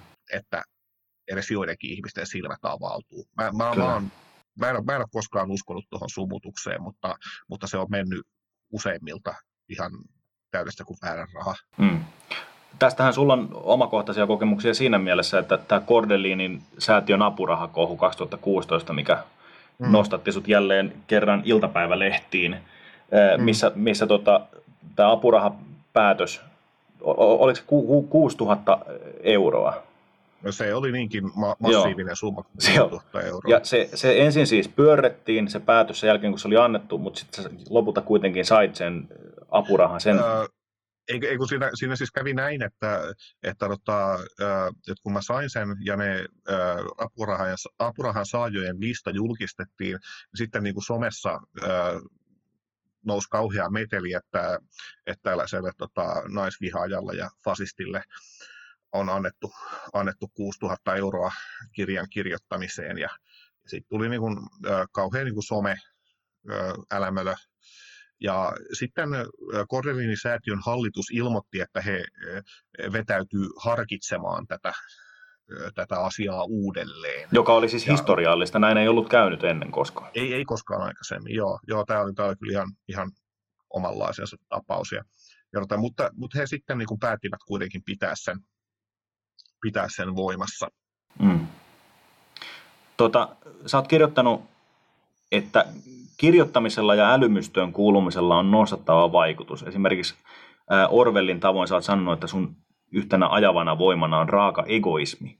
Mä tulkitsen nyt vähän ja korjaisi mä olen väärässä, että esimerkiksi tämä Kordeliinin säätiön apurahakohu ja sitten myöhemmin kiukaan syrjintä kirjamessuilla, niin, niin lopulta enemmän auttoivat ö, sua, kun, kun tota, lopulta sitten oli, oli, sua, oli niin kuin negatiivisia vaikutuksia. Tulkitsenko oikein? Onhan, on, juus, juus, siis, juus siis eikä, eikä, eikä, se ole mun mielestä edes mikään kauhean ihmeellinen mm. asia, että, että näin oli, että, niin kun, että tämmöinen niin iso julkisuus kuin semmoisesta tulee, ja vielä tämmöinen, joka on hyvin harvinaista kulttuurijulkisuudessa, mm. niin totta kai se niin kuin nostattaa hirveän suuren mielenkiinnon. Mm. Kyllä. mielenkiinnon, yleis- ja. yleisen mielenkiinnon tätä ihmistä kohtaan ja hänen, hänen tekstejään kohtaan ja mm. niin, niin edelleen. Ja tätähän mun viholliset ei ole koskaan kunnolla tajunneet. E- eikä ja, varmaan tule koskaan tajuamaankaan. Joo, toivottavasti ei, koska niin kun, mä, mä pystyn, koska, koska mä taas itse, niin kun, vaikka nyt ilman mitään itsekehoa voi sanoa, että mä osaan myös, mä osaan taas itse puolestani hyödyntää tätä mm. aika hyvin. Ja, ja se, se, kyllä nähtiin nimenomaan esimerkiksi tämän kiukaan äh, syrjintä tota Helsingin kirjamessuilta, niin osoitti sen, että, että se niin sanottu käytännöt tällaista raivostuttavaa uutissanaa kuin spinnaus onnistui aivan täydellisesti kyllä senkin kanssa. Joo, se, se, se toimi pirun hyvin. Se oli vielä silleen, kun mä en ollut siinä edes yksin, vaan mulla oli koko niin kuin toi kiukaan muu, mm. muu porukka siinä. Siinä pystyttiin hyvin niin kuin pitämään aivoriihtä joka päivä ja, ja miettimään, että mitä seuraavaksi tehdään. Ja, mm. ja, tota, ja se koko ajan niin kuin tämmöisen tietyn lumipalloefektin myötä kasvoi mm. se se, se julkinen haloo. Ja, ja se, oli kyllä aika, se oli kyllä aika jännää aikaa, että mitä sitä, sitä kesti vajaat pari viikkoa sitä, mm. sitä keskustelua ja sitä, sitä nostetta. Ja sen jokaisena päivänä niin kuin tuli, tuli niin kuin hirvittävä määrä kirjatilauksia meidän verkkokauppaan. Niin. Mä joudun niin kuin kärryillä vetämään niitä postiin aina, joka päivä. Meidän, meidän liikevaihto moninkertaistui ja se oli, se oli kyllä pirun hauskaa. Että, Joo, eli, eli siinä justiinsa tämmöinen sensurointi tai mustamaalausyritys niin kääntyy aivan täysin tota, heitä, heitä itseään vastaan. Ja, ja, tota... Kyllä, se, oli, se oli niin sanottu pyroksen voitto. Että... Ky- kyllä, nimenomaan. Tota, varmaan pitkälti näistä syistä, niin, niin tota, mitä tässä ollaan käyty läpi, niin, niin Suomessa, vaikka Suomenkin on tietysti, tässä vähän puhuttiin aikaisemmin elokuvista ja, ja tota, muutenkin viihdeteollisuudesta, ja nykyaika on nimenomaan mahdollistanut, mahdollistanut sen, että, että tota, esimerkiksi televisiosarjoista pystytään tekemään hyvin kiinnostavia nykyteknologian avulla. Ja vaihtoehtoiset viihteen nautintamuodot Suomessakin on, on tota, yleistyneet. Mutta Suomessa silti tuotetaan hätkähdyttävän paljon siis ennalta arvattavaa ja taiteellisesti suoranaista roskaa, varsinkin elokuva-alalla. Sä oot itse elokuvaharrastaja myös. Mm. Ja, tu, ja tunnettu Mikko Niskasen ihailija, kuten tämän kosmisen äänen isäntäkin on. Joo. Tota, mi- milloin me sun mielestä pudottiin tällaiseen kahden ja puolen tähden amerikkalaistuneeseen draamakomediaan ja taiteellisesti täysin arvottomaan räpellykseen? Oliko se just siellä kultasella sun rakastamalla 90-luvulla? No, öö, veikkaisin, että se oli siinä, niin kuin, öö, siinä 89-luvun taitteessa ja niin kuin siitä eteenpäin. Et tota, et mä en tiedä, mitä silloin, mitä silloin kävi, koska, koska kuitenkin niin kun 70- ja 80-luvulla tehtiin todella hyviä suom- suomalaisia elokuvia. Et meillä, oli, meillä oli tosiaan omaleimainen ilmaisutapa, joka ei sulkenut kansainvälisiä vaikutteita myöskään pois. Niin jostain, jostain niin kuin 50-luvulta sinne 80-luvulle. Mutta sen jälkeen se on mennyt alaspäin kuin lehmä häntä. Ja ö, mä en, mun tietomääräni asiasta ei ole niin hyvä, että mä pystyisin sanomaan tälle uskottavaa selitystä. Tietysti Mutta, yksi, tota... yksi mahdollinen selityshän on tietysti se, että, että tota, Suomessa tämä, siis näin paljon sen itse nähnyt, että Suomessa pienten piirien lisäksi valtiollisen rahoituksen järjestäminen haastavampiin projekteihin on vähän vaikeampaa kuin esimerkiksi muissa ja poliittisempaa kuin muissa Pohjoismaissa. Esimerkiksi mm. Ruotsissa, Ruotsissa tai vaikka Islannissa valtio rahoittaa mm. huomattavasti avokätisemmin elokuvien rahoitusta kuin Suomessa. Mm. Ja tota, tästä, kun mainitsit tästä suom, suomalaista tyylistä, eli tästä niin sanotusta Suomi Weird-tyylistä, niin, niin se oli kyllä ehdottomasti kukassaan vielä silloin 70-80-luvulla. Mutta nimenomaan tällaisena elokuva, elokuvista itsekin kovasti pitävänä, pitävänä henkilönä, niin tota, siis Suomen elokuvateollisuuden rappioaika, jos nyt käytetään tällaista vähän voimakasta ilmaisua, niin on aika käsittämättömän ää, raju.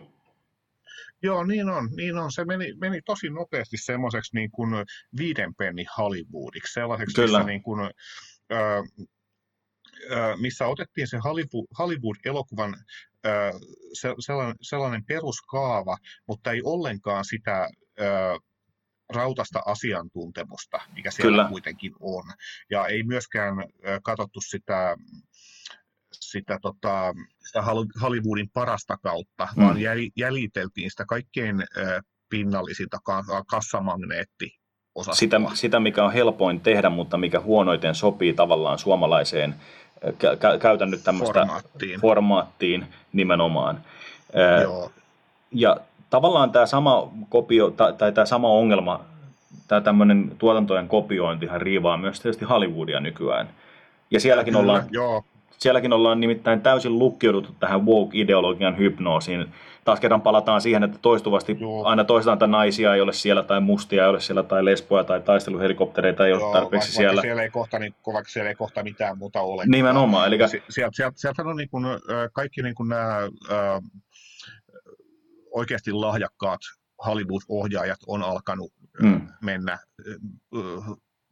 mennä pienemmille tuotantoyhtiöille ja rahoittaa itse elokuvansa ja, ja, ja tälleen. Mutta mä sanon, sanon, että luojan kiitos, meillä on Mel Gibson.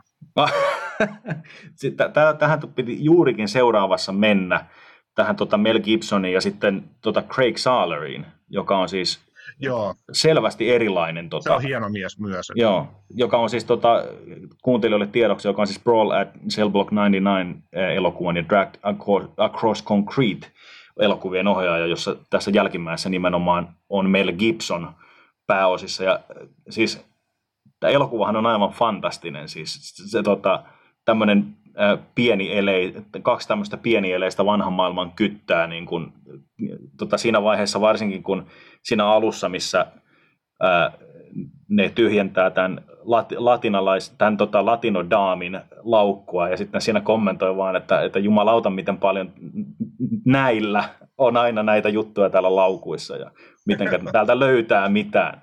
Tämmöinen, siis ei lentäisi niin kuin missään muualla enää nykyään muuta kuin tota, Salerin leffoissa. Valitettavasti, valitettavasti siis Salerin tuotanto ei vielä ole kovin suuri, mutta nämä kaksi elokuvaa on aika hyviä. Joo, ja hän on kuitenkin niin kuin nuoren, nuoren polven ohjaaja, että hän ei Kyllä. tehdä vaikka mitään. Ehdottomasti, ja näissä näkyy jo nimenomaan se tavallaan se keskisormen osoitus sille niin kuin sovinnaiselle kahden, juuri tälle sun mainitsemalle kahden pennin tota, draamakomedialle. Mm. Ja tota, Suomestahan tällaiset ohjaajat puuttuu aivan täysin. Meillä ei ole ketään tällä hetkellä, mulle ei tule mieleen, joka voisi olla edes lähellä tätä. Juu, juu sama, sama, sama juttu. Siis tota, jos mä niin kun on todella tyytyväinen, että mä en ole, että, että mä en ole elokuva-alalla. Mm. Koska siinä on justiin, justiin se, että ö, kirjanhan voi kirjoittaa ilman penniäkään rahaa. Mm. Mutta, tota, mutta elokuva, ja sen voi tehdä yksinään. Mm. Mutta el, elokuva-ala on, niin kuin, se, se ei ole mitään yksinäisten ihmisten hommaa. Se, on, niin kuin, se vaatii pirusti hilloa ja, sitten, tota, ja siinä pitää olla todella iso ihmisjoukko, Kyllä. jonka kanssa sä olet tekemisissä. Niin, pienenkin että, produktion pro, kanssa jopa. Joo, hyvinkin pienen produktioiden, joo. Et, mm, et, et siinä niin kuin se sellainen ja se kaikki, kaikki se konformismi ja, ja, ja muu tällainen korostuu ihan hirvittävällä tavalla. Kyllä. Et niinkin, mietitään mitä jo Aku Louhimiehelle on käynyt, mm, käynyt että minkälaiseen pyöritykseen, minkälaiseen pyöritykseen se joutui. Mm. Ihan vaan sen takia, että hänestä esitettiin erikseen todistamattomia väitteitä. Kyllä, e, jota, jota tietenkin siis ää, en usko, että on täysin tuulesta temmattu ja varmaan siellä jotain sellaista onkin tapahtunut, mutta siis just tämä tämmöinen mustamaalaamisen tarve muoti-ilmiönä mm. nousi Kyllä. silloinkin Suomessa, kun Pamela Tola esiintyi jossain raiskauspuserossa tota, siellä, siellä televisiossa ja muuta. Et, et, tota, et se, se tavallaan tuollainen niin kuin Suomessa, missä elokuvan taso on ollut laskevassa suun, suhdanteessa jo tosi pitkään, niin se mm. teki todella suurta hallaa suomalaiselle elokuvatuotannolle, että Akulouhimiestä tehtiin, joka ei ole, ei ole edes mitenkään spektaakkelimainen ohjaaja tai mitenkään verrattavissa ei Suomen olekaan, suurimpiin. Et tota, se oli hyvin, hyvin tota, ikävä karhunpalvelu suomalaiselle elokuvateollisuudelle. Joo, Joo, joo, ja sitten ja, si, ja sit se on silleen, että et, et myöskin niin kuin, no äh, lähdetään nyt siitä, että et mä en tiedä, äh, mitä on oikeasti tapahtunut mm. ja kuinka suuri osa äh, näistä väitteistä äh, pitää paikkansa ja niin edelleen, mutta niin kuin, äh, kun miettii kansainvälisesti, että mitä kaikkea on ollut eri elokuvia, kuinka rankkaa se touhu mm. on ollut joissain kuvauksissa ja joidenkin elokuvien, elokuvien teossa, niin ne kuulosti loppujen lopuksi aika, aika vähäpätöisiltä jutuilta.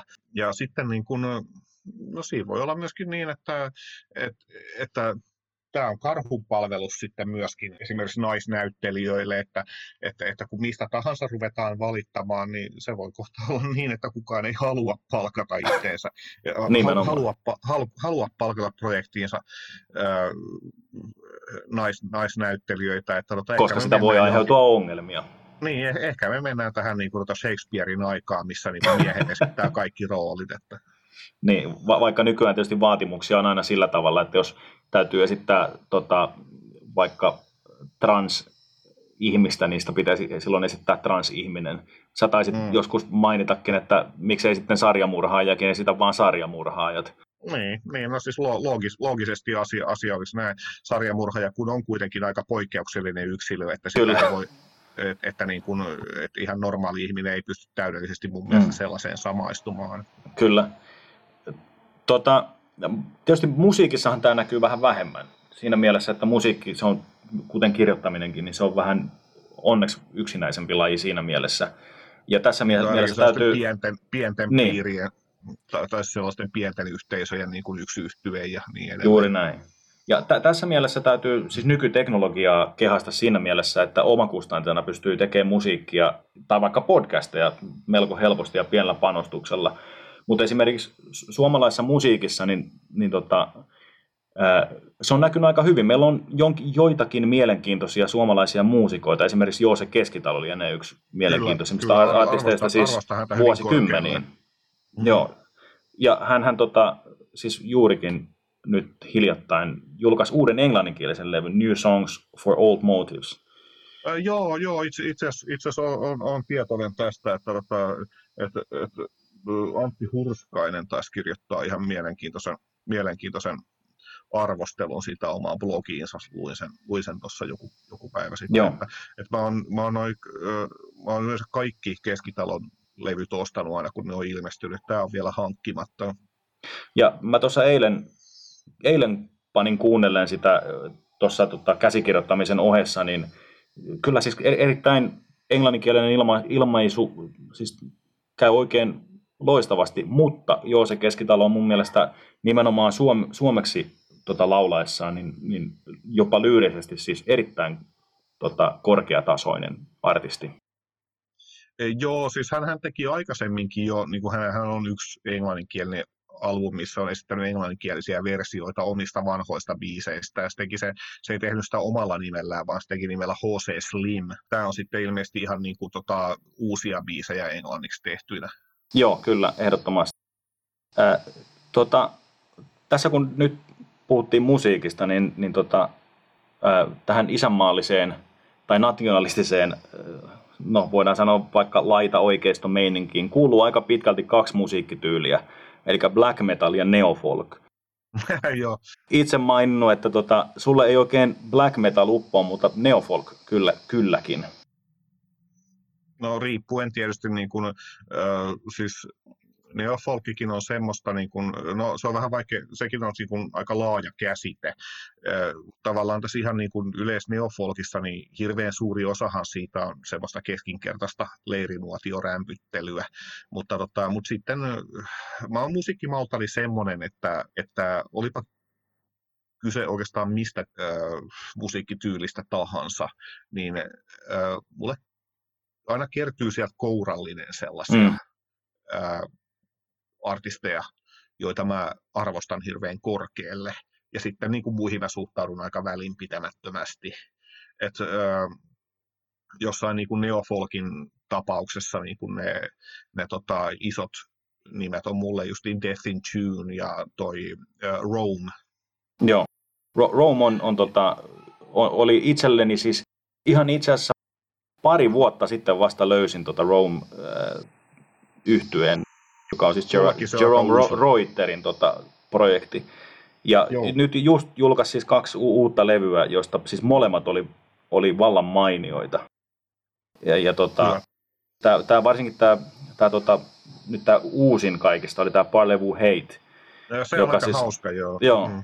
Et siinä, tosi, siinä on, tota, pidin itse enemmän siitä edellisestä. The, the Lone Furrow oli kyllä... Joo, tota, Lone Furrow, se on hirvittävän hyvä levy. Ja siinä, siinähän on tota, Aki Sederberg, hän on myös mukana siinä, joka oli, oli mulle joo, loistava vetää, yllätys. Se, joo, joo Aki, Aki, Aki, on, Aki on mun ystäväni ja hän, hän tota, vetää muutamia puheosuuksia siinä tosiaan. Joo.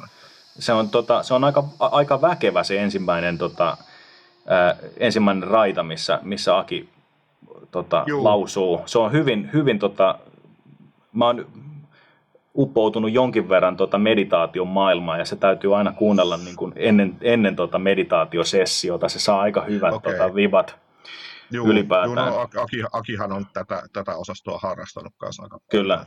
Tuosta black metalista piti sen verran vielä, vielä sanoa, että, että se ei ole itsellekään ollut tavallaan enää niin semmoisen teinin vuosien jälkeen kovin tärkeä musiikkityyli, koska sä oot itsekin maininnut, että se on siinä mielessä tämmöinen infantiili kristinuskon vastaisuus, jolla ei ole oikeastaan enää mitään, niin kuin, mitään sellaista painoarvoa nykyisessä niin kuin sekularisoituneessa yh- yhteiskunnassa, että mm. niin kuin väkevämpää olisi ehkä just tota, kritisoida vaikka monikulttuurisuutta.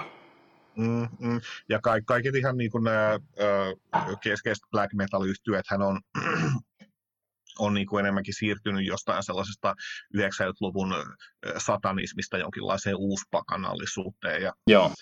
ja, ja, tälleen, ja tälleen, mutta niin kuin, jos ajatellaan niin kuin black metalia sinänsä, niin mä, mä, mä kyllä mä pidän sitä kiinnostavana ilmiönä. Mm. Et se on, et mä, mä, mä tunnen paljon sitä, sitä porukkaa, jotka, jotka, jotka sitä soittaa ja kuuntelee ja muuten, ha, muuten harrastaa. Ja se on, se on hyvin, hyvin kiinnostavaa alakulttuuria mm. tällä, ja, ja tälleen. Ja, äh, ja mä ymmärrän sen estetiikan ja, ja, ja, ja näin, äh, mutta mulla ei vaan kertakaan uppo niin kuin se, semmoinen, että kaikki vedetään sellaiseksi äänimassaksi ja sitten Joo. Äh, si, si, siinä on hirveän paljon semmoista kitsiä, että yritetään Kyllä. saada tiettyjä tiettyjä tunnetiloja aikaan semmoisilla kauhean räikeillä keinoilla. Joo, ja, ja tota, juuri tuossa oli mun mielestä avainpointti tähän tilanteeseen, mitä sanoit, että, että nimenomaan musiikillisesti, mutta kulttuurillisestihan se on nimenomaan voimakkaampi ilmiö kuin musiikillisesti. Joo, Elikkä, olen, olen tässä samaa mieltä. Kyllä. Nä, näin tota, ehdottomasti äh, katson myös itse, että tota, mutta sitten totta kai niin kuin tämän black metal-skenen sisällähän on myös tietysti sitten tämä ää, tota, kansallissosialistinen black metal, joka, niin, joka niin, sekin on, joo, joka, joka tota, tavallaan genrenä on aika tota, hampaaton siinä mielessä, ää, vaikka sieltäkin kyllä löytyy itse asiassa ihan siis tota, mielenkiintoista kuvastoa. Joo, joo, joo, joo, ky, joo kyllä, kyllä. Ja Suomessahan on ollut, ollut niin kuin tota, ää, nämä tota, Apocalyptic Rights-festarit nyt muutamana, muutamana kesänä. Ne on aina niin kuin, äh, jossain hämärässä paikassa maaseudulla ja siellä esiintyy nimenomaan näitä NSBM. Joo. on niin kuin useampiakin kavereita, jotka on käynyt siellä. Se minua on ollut kyllä niin surrealistista. Että... Mä, mä voin uskoa tämän, tämän kyllä. Olisi, kyllä. olisi itse asiassa ihan mielenkiintoista joskus, joskus tuota käydä, olla kärpäsenä katossa sielläkin.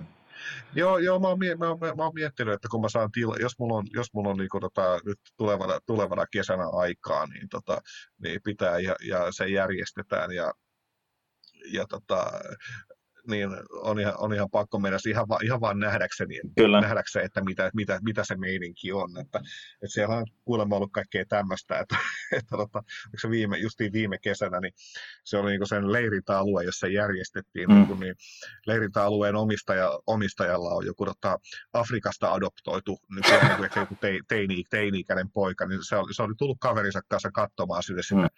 sitä, sitä, sitä meini, se oli vaellut siellä, siellä kun niin kuin, tota, yhtye, yhtyeiden jäsen. Siellä esi- esiintyy joku yhtye, joka vetää jotain Sieg Heil tervehdystä siinä. si- siinä on voinut olla pojalla pari kysymystä tota, valmiina hihassa. Ihan rauhallisesti se oli kuulemma suuttautunut. Mutta mut siellä ei kuitenkaan ole tätä tällaista, että välttämättä ei voi kohdata sitä enää, että joku kaivaa kenttälapiolla kylkiluunsa lavalla. Tota. Ei, ei, ei, ihan kuulemma, ei ihan, ei ihan vissiin, vissiin tuommoista, että kyllä se jossain niin sian veressä on piehtaroitu mm. ja tämmöistä. Tämmöistä, tämmöistä black metal perussettiä. Perussettiä, niin. No, tota, Stephen King kirjoitti mun mielestä parhaassa kirjassaan On Writing, siis kirjassa, jossa King kirjoittaa kirjoittamisesta. Ja tota, että tavallaan siis kaikkien kirjoittajiksi aikovien on syytä poistaa mielestään tämmöinen stereotyyppinen kuva juopottelevasta ja aineita käyttävästä kirjailijasta, että se on kovaa työtä, sanoo King. Palataan vähän tähän teemaan, mistä puhuttiin aikaisemmin nyt näiden tota, musiikki- ja elokuvajuttujen jälkeen. Mm. Ja kuten tuossa lähetyksen alussa lupasin, että puhutaan vähän alkoholista, niin, niin kysyn nyt, että mitenkä sun kirjailijan uraasi ää, alkoholi tai päihteet on vaikuttaneet? No mä en tiedä, onko ne vaikuttanut varsinaisesti, varsinaisesti mun kirjailijan työhöni millään mainittavalla tavalla, mutta se on, mutta niin kuin alkoholin juominen ja ryyppääminen, niin, tota, niin se on vakiintunut mulle aika varhaisessa vaiheessa sellaiseksi nollaus- tai rentoutumisminitelmäksi. Mm. Että se on, se on silleen, että se, että, että se kuuluu siihen työprosessiin, mutta se ei sinänsä, mm. ää, sinänsä vaikuta suuntaan tai toiseen itse siihen tekemiseen. Mm tavallaan niin kuin se, että mitä, mitä Stephen King sanoo siinä, että, että, että juopottelevia aineita vetävä kirjailija, niin, niin tota, että ole sitä, vaan se on kovaa työtä. Mutta niin kuin homman nimihän on se, että koska se on kovaa työtä, niin sen mm. takia kirjailijat sitten ne. käyttää usein ja kyllähän, erilaisia, eri, erilaisia substansseja. E- eikä Kinkään tässä, tässä siis ole mikään puhtoinen kaveri, jos siis siinä mielessä, että kyllähän, kyllähän ei hänkään ei ole siis tuota, lasin sylkä. AA-ohjelman läpi tai joku Joo. tällaisen. Että... Et tota, sehän esimerkiksi niin, niin 70-luvulla bolivialaista marssipulveria käytteli hyvinkin tota, railakkaasti ki- kirjoitus. Joo.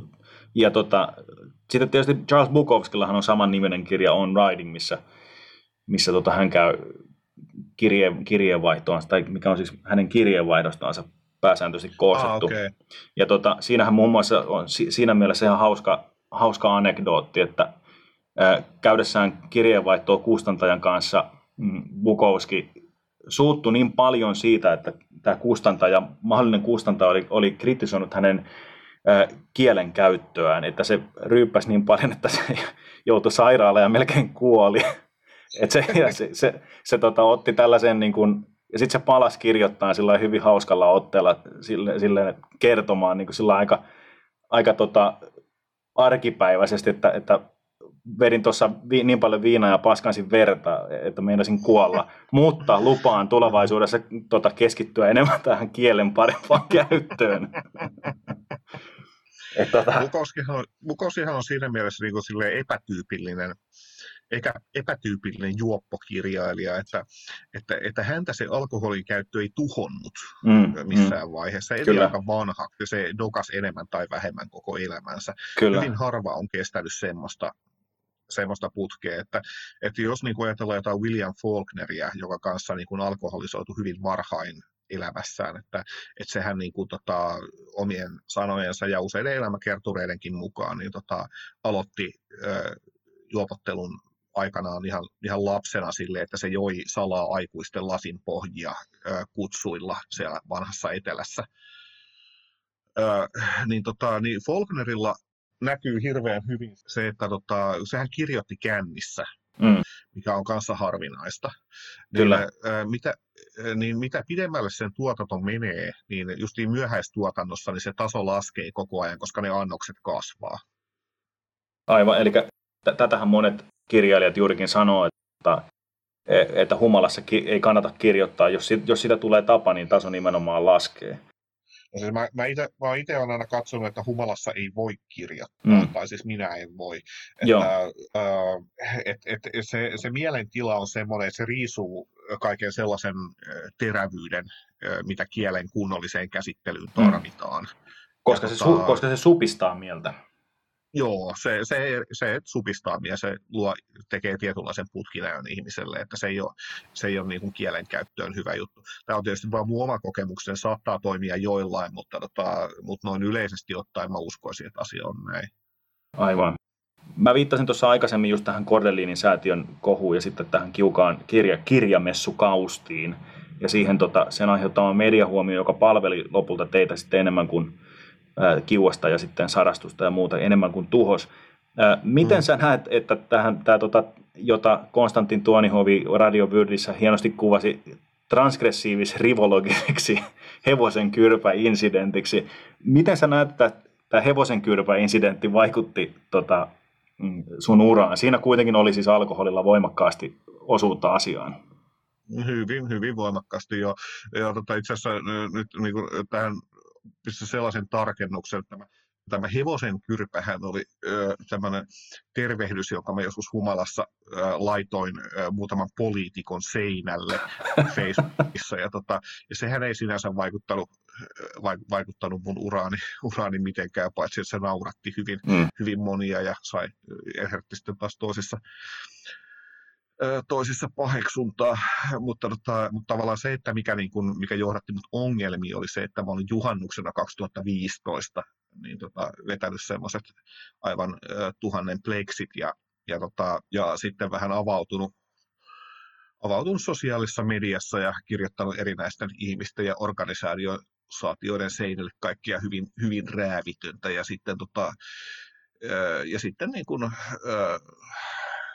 jotkut niistä kommenteista olin kirjoittanut, niin, niin tämmöisten, tämmöisten niin kuin naisille turvakotisäätiötä tarko- tarjoavan, tarjoavan järjestön, järjestön seinälle tietämättä, mikä se järjestö mm. edes oli.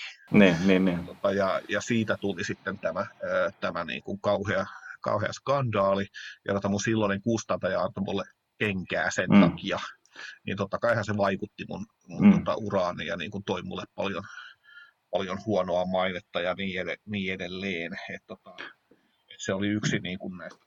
Ko- koetko, sä, että se oli, koetko sä, että se oli ai- aiheellista, että sä sait sitä vähän näpeille? No tietenkin se oli sillä lailla aiheellista, että en mä, että, eihän se, että, että olihan se tietenkin väärin, väärin reagoitu ja, ja, ja niin, niin edelleen. Ja totesinkin siinä, että, tota, että, että niin kuin pahoittelen tätä siltä, siltä osin kuin, kuin tota on syytä pahoitella, että en, tarko- en tarkoittanut sitä niin kuin niille, niille, joille en tarkoittanut. Mm. Mutta tietenkään tota, et lähtenyt tähän anteeksi pyytely ää, tota, esitin, tanssiin. Esitin, esit, esitin niin kuin lyhyen anteeksi pyynnön sille, sille järjestölle, jota tota en halunnut. Mm. En, en halunnut loukata, jolle olin, olin niin kuin epähuomiossa. Niin. niin, niin, niin, niin. Sitten esittänyt esittänyt tällaisen, mutta totta kai ihan niin kuin, ja, se, ja sen mä tein ihan vaan, ihan vaan sen takia, että, että, tota, että mulla ei todellakaan ollut tarkoitus niin kuin heitä, heitä millään tavalla mm. häiriköidä ja, ja, ja niin edelleen. No, ää, äh, niin. Mutta niin kuin yleensähän niin kuin näissä, näissä julkisissa, julkisissa anteeksi pyynnöissä ja tällaisissa, että niin tota, niin se on täysin niin kuin, turhaa touhua, koska se on pelkästään sosiaalisen mm. nöyryyttämisen väline. Kyllä. Se ei koskaan riitä kenellekään. Mm. Ja eikä, eikä sitä lopulta mitään hyötyä ole sillä anteeksi niin. pyytäjälle lopulta. Niin, Aivan. niin sitä, sitä, sitä juuri meinasin. Että... No kuitenkin alkoholi oli tässä tilanteessa, tässä tapauksessa läsnä. Suomalaiseen kulttuurielämään on tietysti aina kuulunut ottaminen aika voimakkaasti. Suomessa ei hirveästi tota, raittiita kirjailijoita näh, ole nähty, tai taiteilijoita ylipäätään. On sellaisiakin aika paljon. Se on lähinnä se, että niinku ne, ne, ne pahimmanlaatuiset juopat yleensä muistetaan. Kyllä, kyllä. Sekin on, kasvuissa ja tällä. Tämä, tämäkin on totta.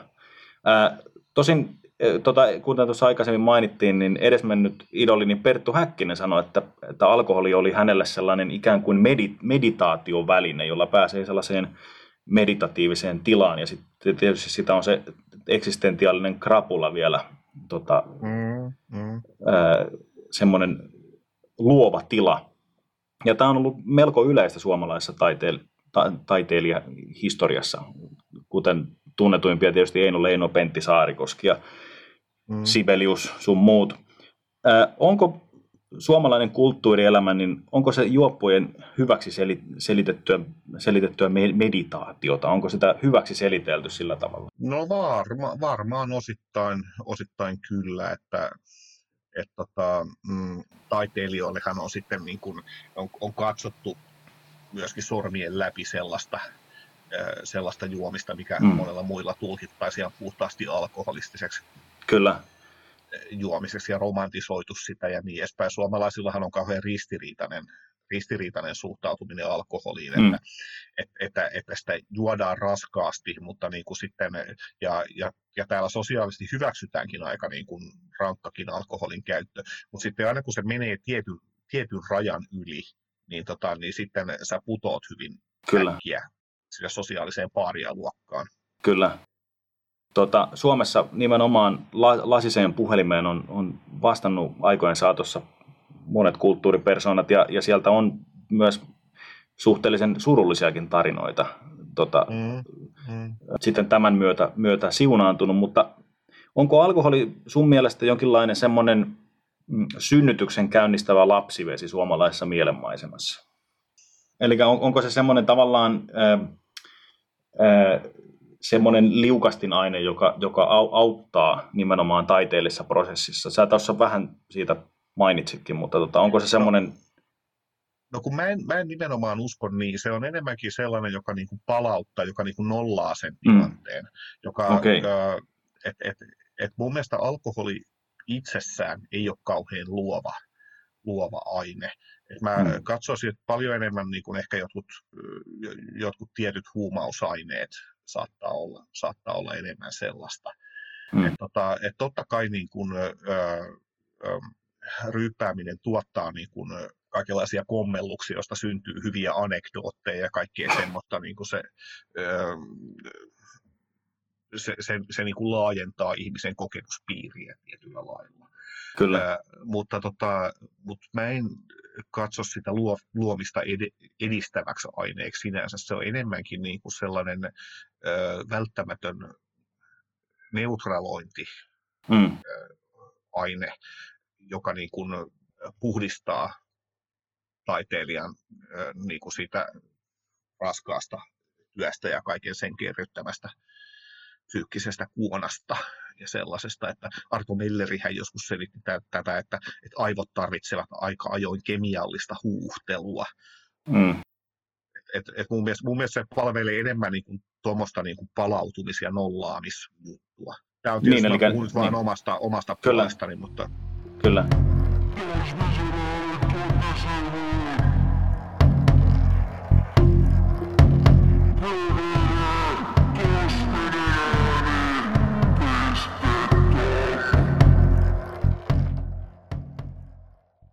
Tota, puhutaan vielä vähän tähän lähetyksen loppuun vähän lisää suomalaisuudesta vielä, kun siitä nyt aina täytyy puhua, niin mikä sun mielestä, tai mikä suhun vetoaa suomalaisuudessa kaikkein eniten? Joo, tota, tota. No ehkä, ehkä, ehkä. Toi, toi, toi on oikeasti toi just semmoinen kysymys, että pitää oikein miettiä. Että, mm, mä sanoisin, että suomalais, suomalaisuudessa on joku sellainen tietty individualistinen juonne.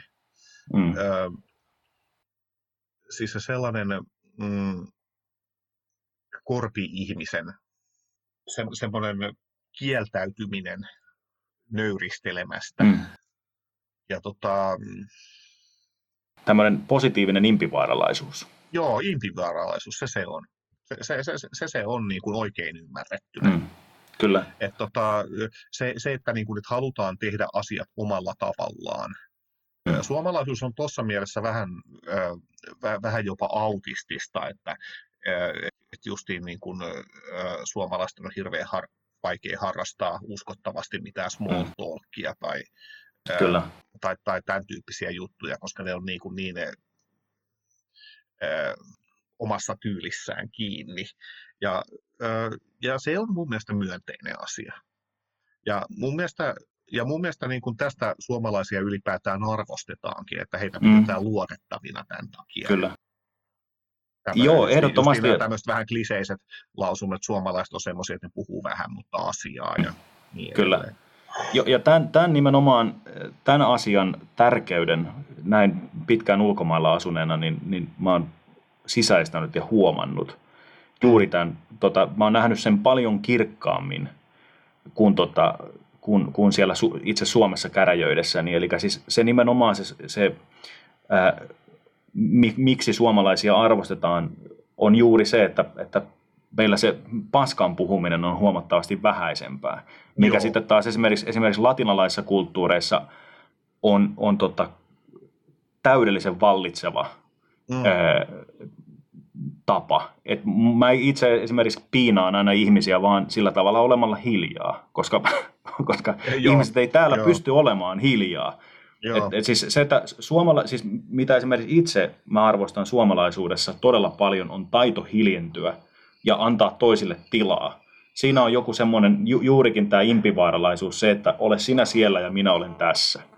Joo, ja tota, just, just, tämä, just, just, just tämä semmoinen, sellainen niin kuin tilan luominen. Niin, joo. joo. joo ja, ja tota, si, siinä, siinä on mun mielestä sellainen tavallaan turva, mitä mä itse kaipaan esimerkiksi todella paljon pa- paljon silloin tällöin. Ja tota, se, tämä on nimenomaan... Täytetty mm, turhalla höpötyksellä. Nimenomaan, nimenomaan. Esimerkiksi siis ekvadorilainen eh, ihminen on käsittämättömän äänekäs. Täällä esimerkiksi radiokanavat latinalaisessa Amerikassa on sellaisia, että, että eh, siellä juontaja huutaa ja, ja tota, huutaa myös sillä tavalla, että, että tota, yl, ylpeästi vaan niin kuin vo, volume kaakkoon, väli, mitään välittämättä muista. Et se, et se on niin kuin hyvin sellainen äh, semmoinen asia, mikä tota, vielä näiden kaikkien vuosienkin jälkeen, mihin mä törmään aina uudelleen ja uudelleen. Ja mun tavallaan oma jääräpäisyyteni sitten on sellainen, että mä sulkeudun vaan sitten enemmän. ja, tota, joo, joo. ja sitten, sitten tota, tietysti ryyppään. Se on yksi mm. semmoinen aina, aina semmoinen niin kuin omaan keinovalikoimaan kuuluva ää, tota, tämmöinen pakokeino, semmoinen eskapistinen mm. ää, tota, omaa sinne, omaan mikrokosmokseen tota, hautautuminen, mitä Joo. mä en oikeasti nähnyt hirveän monet, siis sen verran kuitenkin tota, jonkin verran reissannut elämässäni, ja mä en ole missään muussa kulttuurissa nähnyt tällaista piirrettä. Öö, siis, siis niin kuin tätä suomalaista Nimenomaan sitä, että, että jos me ajatellaan vaikka esimerkiksi espanjalaisia ja ranskalaisia, ne on hyvin erilaisia keskenään, mutta niillä löytyy tavallaan semmoinen yhteinen sävel aika nopeasti. Mm. Nimenomaan naapurimaista ovat naapurimaita ja pitkään, jakavat pitkän historian ja jonkin verran rajaakin. Mm. Mutta tota, se, semmoinen tavallaan semmoinen yhteisjuoksu onnistuu heiltä paljon nopeammin eikä, eikä sieltä voi löytää sellaista tavallaan samanlaista vetäytyvää, mietiskelevää puolta Joo, joo. sillä tavalla. no mikä suomalaisuudessa suhun vetoo kaikkein vähiten, Timo? Öö, no veikkaisin, veikkaisin, että se sellainen tietty, tietty tällainen kukaan ei ole mitään henki. Mm. siis, siis se sellainen, ja tämä ei välttämättä ole sitä ei varmaankaan ole niin kuin leimallisesti suomalaista, vaan se on niin kuin tämmöinen yleispohjoismaalainen. Mm. Janten laki. Ja mä olin justiin sanomassa, että just Janten laki, että se, että se liittyy tällaiseen niin kuin pohjoiseen protestanttiseen protestanttiseen mm. kulttuuriin sellainen tietty niin kuin oma-aloitteisuuden tukahduttamisen pyrkimys. Mm. Kyllä, se on, se on ehdottomasti pohjois, ja, tuota, ja se, pohjois-eurooppalainen ilmiö. Ja, ja, ja tavallaan se on hirveän ristiriitasta, että kun tavallaan suom- suomalaisessa kulttuurissa mä pystyn näkemään sen individualistisen puolen, mutta mm. sitten siellä on taas tämä, mitä mä, mistä mä en pidä, niin kuin, joka on se täydellinen vastakohta. Mm. Niin tota, että suomalainen kulttuuri jotenkin sisältää nämä molemmat puolet, ja se on kummallisen ristiriitainen juttu. Kyllä, ja juuri se, että tämä tällainen ähm, suhtautuminen just tämä, että mikään ei ole mitään tai kukaan ei ole mitään.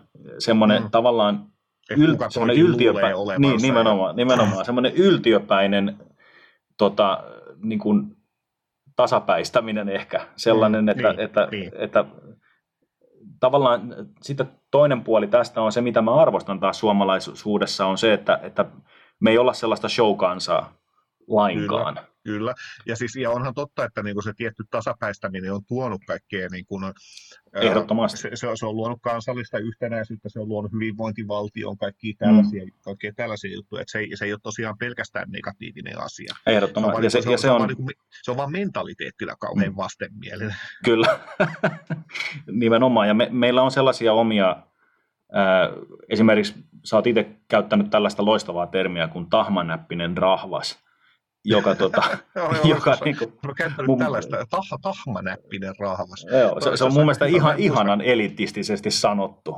Mä en, mä en, mä en, mä en edes muista, muista käyttäneeni tätä, mutta no loistavaa. Ja, ja tota, mutta se, se on mun mielestä niin kuin loistava, loistava kuvaus siitä puolesta suomalaisuutta, mistä, mistä itse mä en hirveästi välitä. Eli just semmoinen, tota, semmoinen niin kuin, tämä on muuten semmoinen, tämä ilmenee yhdessä tila, tilanteessa parhaiten mm. kuin missään muualla, koska missään muualla ei tapahdu sitä, että kun sä menet baarissa vessaan ja otat sitten sen tota, elimesi esille ja alat kuusta, niin siihen tulee joku viereen ja alkaa puhua. Et Su- Suomessa, missä me ei keskustella kes- tuntemattomien kanssa, niin meidän täytyy sitten humalassa baarissa vessassa sen viereis- vieressä kusevan miehen kanssa puhua. Joo, Joo, se on hyvin, Tätä se on ei hyvin, tapahdu hyvin, missään muualla. ja se on hyvin vaivaannuttavaa. Kyllä, kyllä se, on erittäin, se on erittäin vaivaannuttavaa ja se, se tapahtuu siis yhdeksän kertaa kymmenestä käy aina joo, näin. Joo, olen, olen, olen kohdannut, kohdannut tämän ilmiön itsekin.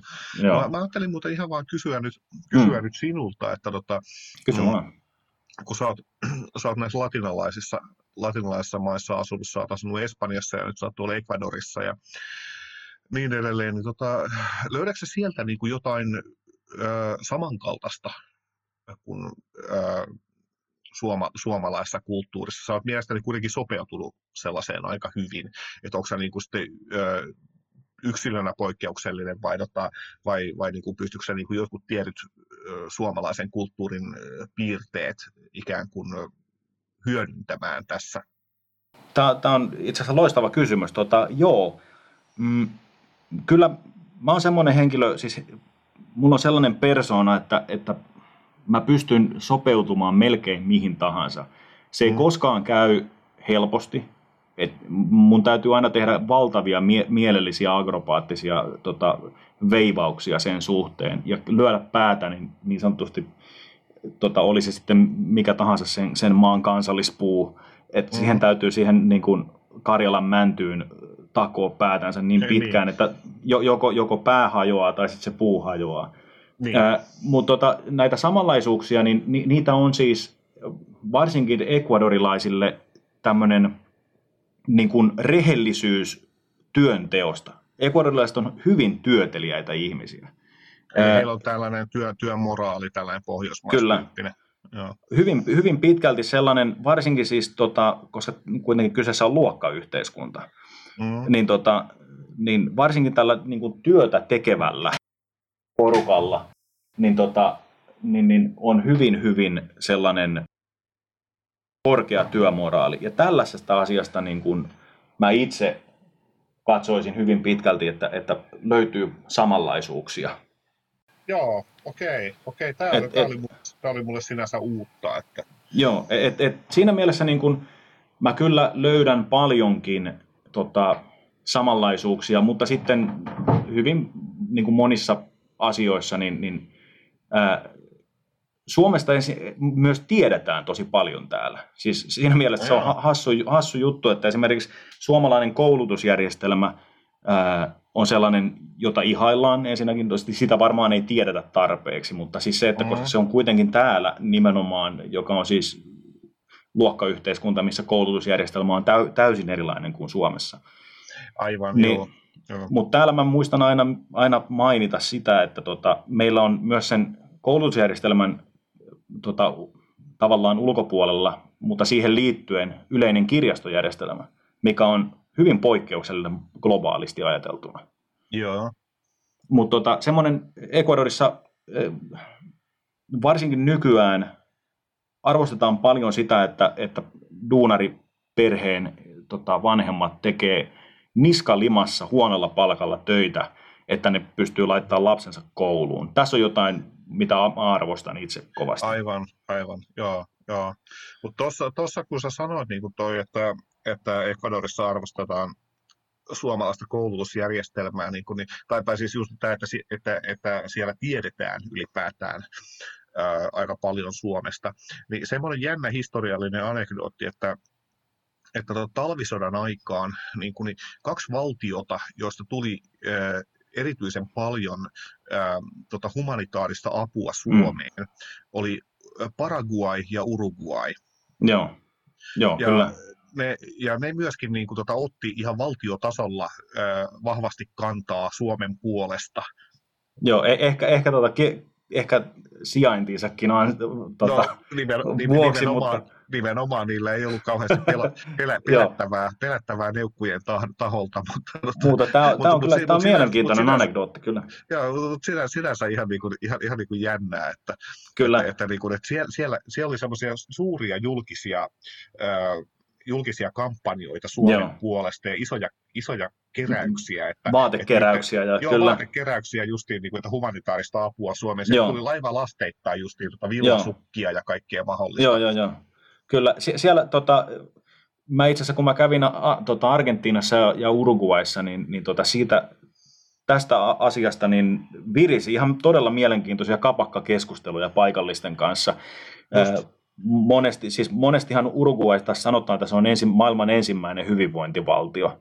Se ei mm. välttämättä ehkä enää nykyään siellä niinkään näy, mutta, tota, mutta on se ehdottomasti siis eurooppalaisempi Argentiinan tota, kanssa kuin esimerkiksi Joo. tämä Ty- Tyynen valtameren puoleinen latinalainen Amerikka, joka on, jossa niin kuin varsinkin tällaisilla syrjäisemmillä alueilla, missä mekin asutaan, niin, tota, niin kyllä ihmiset on aika pitkälti tuolla puulatvassa vielä. Joo. Et tota, mikä on siinä mielessä tota arvostettavaakin, että et tota, esimerkiksi mä oon itse siis kaupunki, kaupunkilaispoika. Mä oon kotoisin siis mm. Suomen yhdestä suurimmasta kaupungista Tampereelta ja mm. melkein koko elämäni asunut siis kaupungissa. Ensimmäistä kertaa vasta näin niin kuin 34-vuotiaana asun maaseudulla. Mutta, ja ensimmäistä kertaa oikeasti siis näen köyhiä maalaisia ensimmäistä Joo. kertaa elämässäni. Siis tota, elän niin kuin, tavallaan heidän keskuudessaan. Ja tota, se, on, se, on ihan mielen, se on erittäin mielenkiintoinen äh, ilmiö. Siinä on paljon myös sellaista luotaan työntävää ja tympäisevää. Mm. Mm. Mutta tota, se on, se on, tämä on tämmöinen äh, Henry Thoreau-mainen mainen, ko, tota, ihmistesti myöskin, mihin, mihin, mä ty, mihin mä tykkään aina asettaa itseni tällaiseen tietynlaiseen no, kokeeseen. Itse, itse, itse, maalaispoikana ö, voin jossain määrin käsittää, mistä puhut. Kyllä, Juuri näin, eli siis se tota, tavallaan se semmoinen, semmoinen köyhä maalainen ei ole mitään ignorantimpaa koko maailmassa. Joo, kun, ei, tota, ei, ei, ei, ei. Et, et siinä näkee, tämä on totta kai aika rajusti sanottu, mutta siinä näkee kyllä, sen näkee jopa niin kuin kasvoista, että tässä ei niin kuin, Joo, tänne ei joo, mene se, mitään. Se on, se on se tietty sellainen talonpoikainen äh, jähmeys. Ja... Kyllä, ja, ja se, on, se on hyvin erilaista esimerkiksi täällä, täällä mitä, se on, mitä se on vaikka Suomessa tai, on, on, on, tai on Pohjoismaissa. mutta, niin kuin, mutta Joo. siis tämä, mutta siinä on sama, samanlainen komponentti. mentaliteettityyppi on Ehdottomasti. aika universaali Tis, kuitenkin. Että... Näin on. Nä, olet aivan tismalleen oikeassa. Ja, tota, ja se on, se on vähän erilainen, mutta siinä on, kuten sanoin, niin siinä se komponentti on ihan samanlainen. Joo, joo. Tota, nyt kun tässä puhutaan, puhuttiin vähän matkustamisesta, sä oot, vähän kirjoitatkin tuossa lihamyllyssä, että sä oot jonkin verran matkustanut, mutta et ihan hirveän paljon. Miksi no näin? Se, siis se ei ole koskaan ollut mulle mikään intohimo tai, mm. tai harrastus tai, tai sen tyyppinen, että mulla ei ole niin kuin sinänsä, sinänsä matkustamista vastaan mitään, mutta, tota, mutta, niin kuin, mutta se ei ollut koskaan sillä lailla, mm. sillä, sillä lailla mun juttu juttu tai, tai, tai tämä ei ole koskaan lähtenyt siihen sellaiseen, eh, siihen on 90-luvulla kauhean semmoinen niin kuin just tämä Interrail. Interrail YMS haippi, niin tota, se, se ei koskaan kiinnostanut, kiinnostanut minua, minua, minua vähänkään. Kyllä mä oon pitänyt kaikista ulkomaan matkoista, joilla olen ollut, ollut mutta ne ei ole, mä en ole katsonut niitä koskaan niin merkittäviksi, että, että, että, että, että, että mä olisin tehnyt siitä, siitä jonkinlaisen semmoisen jutun, jutun itselleni, että, että, että siis, olen jonkun verran, jonkun verran matkusteltu Euroopassa ja tälleen, mutta, tota, mm, mutta mä oon kyllä huomannut sen, että, että useimmin ää, jonkun vieraan maan kulttuurista ää, saa enemmän irti vaikka lukemalla sen maan kirjallisuutta kuin viettämällä siellä viikon pari. Mm, aivan. Tämä on aivan, allekirjoitan tämän ihan täydellisesti ja ää, mä oon itse tehnyt tästä matkailusta tavallaan sellaisen niin kuin elämänmuodon, että mm. mä aina asun, asetun johonkin pitkäksi aikaa, sen vuosikausiksi, toiseen mm. vieraaseen ympäristöön. Ja tota, nyt tuossa tuli vielä mieleeni, mitä, mikä piti mainita, mikä on, on tota, suomalaisuuden ja ekvadorilaisuuden tämmöinen erityispiirre. Suomessa voi mennä melkein mihin tahansa tota, kolkkaan ja tunnistaa, että tämä on Suomi. Tämä on mm. sama maa, koska täällä puhutaan samaa kieltä ja, ja ihmishahmotelmat näyttää suhteellisen samanlaisilta, vaikka to, toki meillä tietysti on niin kuin itä- ja länsirannikon välillä esimerkiksi eroja aika paljonkin. Mm.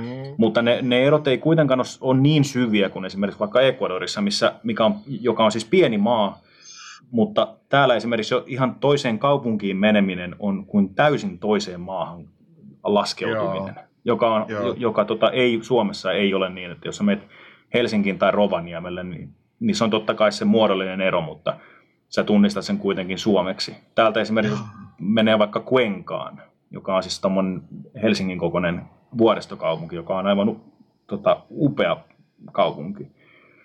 Tai sitten jos menee vaikka tuohon tota, rannikon niin kuin hirveimpään ja isompaan kaupunkiin, niin mikä on siis, se ero on aivan valtava. Mm. Kahden eri maailman, tai kahden eri kaupungin Joo. välillä on ihan eri oma maailmansa. Joo, No siis, äh, siis tämä, on sinänsä tärkeä, tärkeä huomio, että jos ajatellaan, että et, et vaikka siis pidän itseäni nationalistina, mutta, ää, mutta se on mun mielestä otettava huomioon, että just tämmöinen ää, pohjoismaistyyppinen ää, ja eurooppalaistyyppinen kansallisvaltio ei ole universaali ilmiö. Mm, nimenomaan, eikä se, toimi, eikä se toimi kaikkialla. Eikä se toimi kaikkialla, eikä se ole niin kuin myöskään edes yleiseurooppalainen ilmiö. Että jos mm, ajatellaan jotain Espanja, Espanjaa, joka on niin kuin hyvin moneen lohkoon, se olisi pilkottavissa useiksi eri mm. kansallisvaltioksi.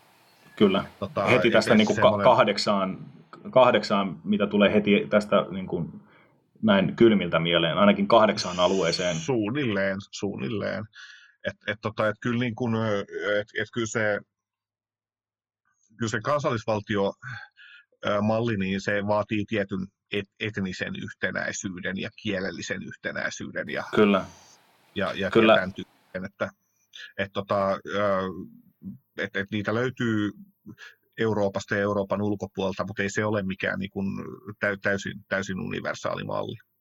Tämä, tämä on tota, aivan totta ja, ja sitä monesti ää, kaikki, tai hyvin moni ihminen sanoo mulle juuri, että tota, meidän pitäisi olla enemmän kuin Suomi. Mutta mä aina vähän toppuuttelen sillä tavalla, että toi te meidän malli... Ole, te ette ole Aivan, niin, ja tota, se on nimenomaan, kun se on suomalaisten suomalaisille rakentama malli, se on nimenomaan tietyn mielentilan luon, ää, tota, tota tämmöinen ää, tuote.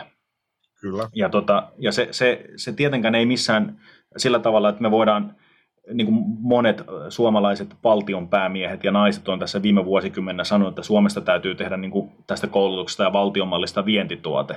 Ei sitä voi tehdä. Ei, se, ei voikaan. Se, se ei minkään Business Finlandin mukana niin kuin pysty kulkemaan yhtään. Suomen rajojen ulkopuolelle se ei se ei tota, voi mennä. Ja se on mun Joo. mielestä aika ylimielinenkin tota, suhtautuminen, että me voidaan tämä meidän parempi systeemi myydä Joo. tai implementoida johonkin muualle.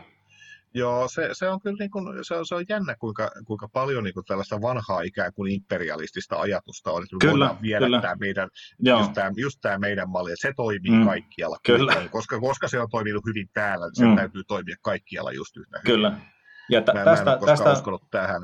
Joo, ei, sama, sama juttu. Ja, ja tämän, tähän näkyy myös Yhdysvalloissa todella hyvin. Eli siellä nimenomaan siis alueelliset erot, ei voida puhua mistään y- Yhdysvalloista yksikkönä, koska se koostuu niin Mm. monesta eri alueesta.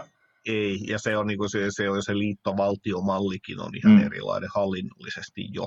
Kyllä, ehdottomasti. Ja, ja se, se tavallaan tuo ö, mahdollisuuksiakin sille, että, että esimerkiksi vaikka joku New Hampshire on aika lähellä sellaista systeemiä, mikä Suomi on, mutta sitten jos ajatellaan Mm. jotain St. Louisia esim, esimerkiksi etelässä, joka Joo. on aivan täydellisen eri, erilainen tota, Kyllä, ä, Kyllä. toimintamalliltansa. Tota, otetaan tähän ihan lähetyksen loppuun vielä semmoinen pyyntö, Timo, että esitä seuraavalle kosmisen äänen vieraalle kysymys. jaha. Emme tiedä, kuka hän vielä on, mutta Mm, mm. Joo, mikähän se voisi olla, että... Öö, no, esitetään tällä, että mitä pelkäät eniten? mitä pelkäät eniten? Se on, se on hyvä kysymys. Mitä Se sä pelkäät eniten? Mitä mä pelkään eniten? Ja no, kaipa mä ainakin henkilökohtaisessa elämässäni pelkään eniten sitä, että, että luomisvoima ehtyy, että, että, että niin kuin jou- joutuisi sellaiseen tilanteeseen, että ei enää pystyisi kirjoittamaan. Vähän samalla, vähän tällä linkolalaisittain. Linkolahan aina pelkäsi, että sen kroppa jossain vaiheessa sanoo kaput, ja tiesikin, että sanoo. Niin. Se- Sehän oli hänen suurin pelkonsa muun muassa. Mutta aika hyvin se sen kroppa kyllä kesti, että Kyllä. Linko, Linkola soitti mulle joskus, niin kun, ei sit kauhean montaa vuotta ennen hänen kuolemaansa ollut, niin hän valitteli sitä, että helvetti, että enää, enää, kun, niin kun, enää pystyy kulkemaan vain pari kilometriä yhtä soittoa jalan, ja Joo. sitten pitää jo istahtaa tien viereen Mm. levähtämään. Tyyppi oli 85-vuotias. Joo. Tota, niin ei sitä voi sanoa kauhean huonoksi kunnossa. Joo, ei, ei todellakaan, mutta si- siinä mielessä Penalla oli aina tota, tämmöinen negatiivinen suhtautuminen vähän, vähän kaikkeen tota, No se oli, se oli ihmisen semmoinen- rajallisuuteen. se oli semmoinen, se oli semmoinen ammattipessimisti. Että Kyllä. Si- Sijaiskärsiäksi sä taisit sitä joskus kutsua. kyllä, kyllä hän, hän oli ehdottomasti sitä, että hän niin kuin, tota, otti, otti niin kuin kaiken sen semmoisen surun ja ahdistuksen, mikä, mikä niin kuin näiden ö, lapsuuden sadunomaisten metsämaisemien katoamisesta tuli suomalaisten harteille, niin hän otti sen Kyllä. kaiken taakseen. Se oli aika kova juttu. Että, Joo, ja ku- kulttuurisesti varmasti raskas taakka. Kyllä, kyllä. Ottaa- ottaa yhden kansakunnan. Psykologisesti puhumattakaan. Kyllä, ehdottomasti. Hei, kiitoksia oikein paljon Timo. Me ollaan saatu yli kolme tuntia kellotettua aikaa tähän, tähän meidän podcastiin.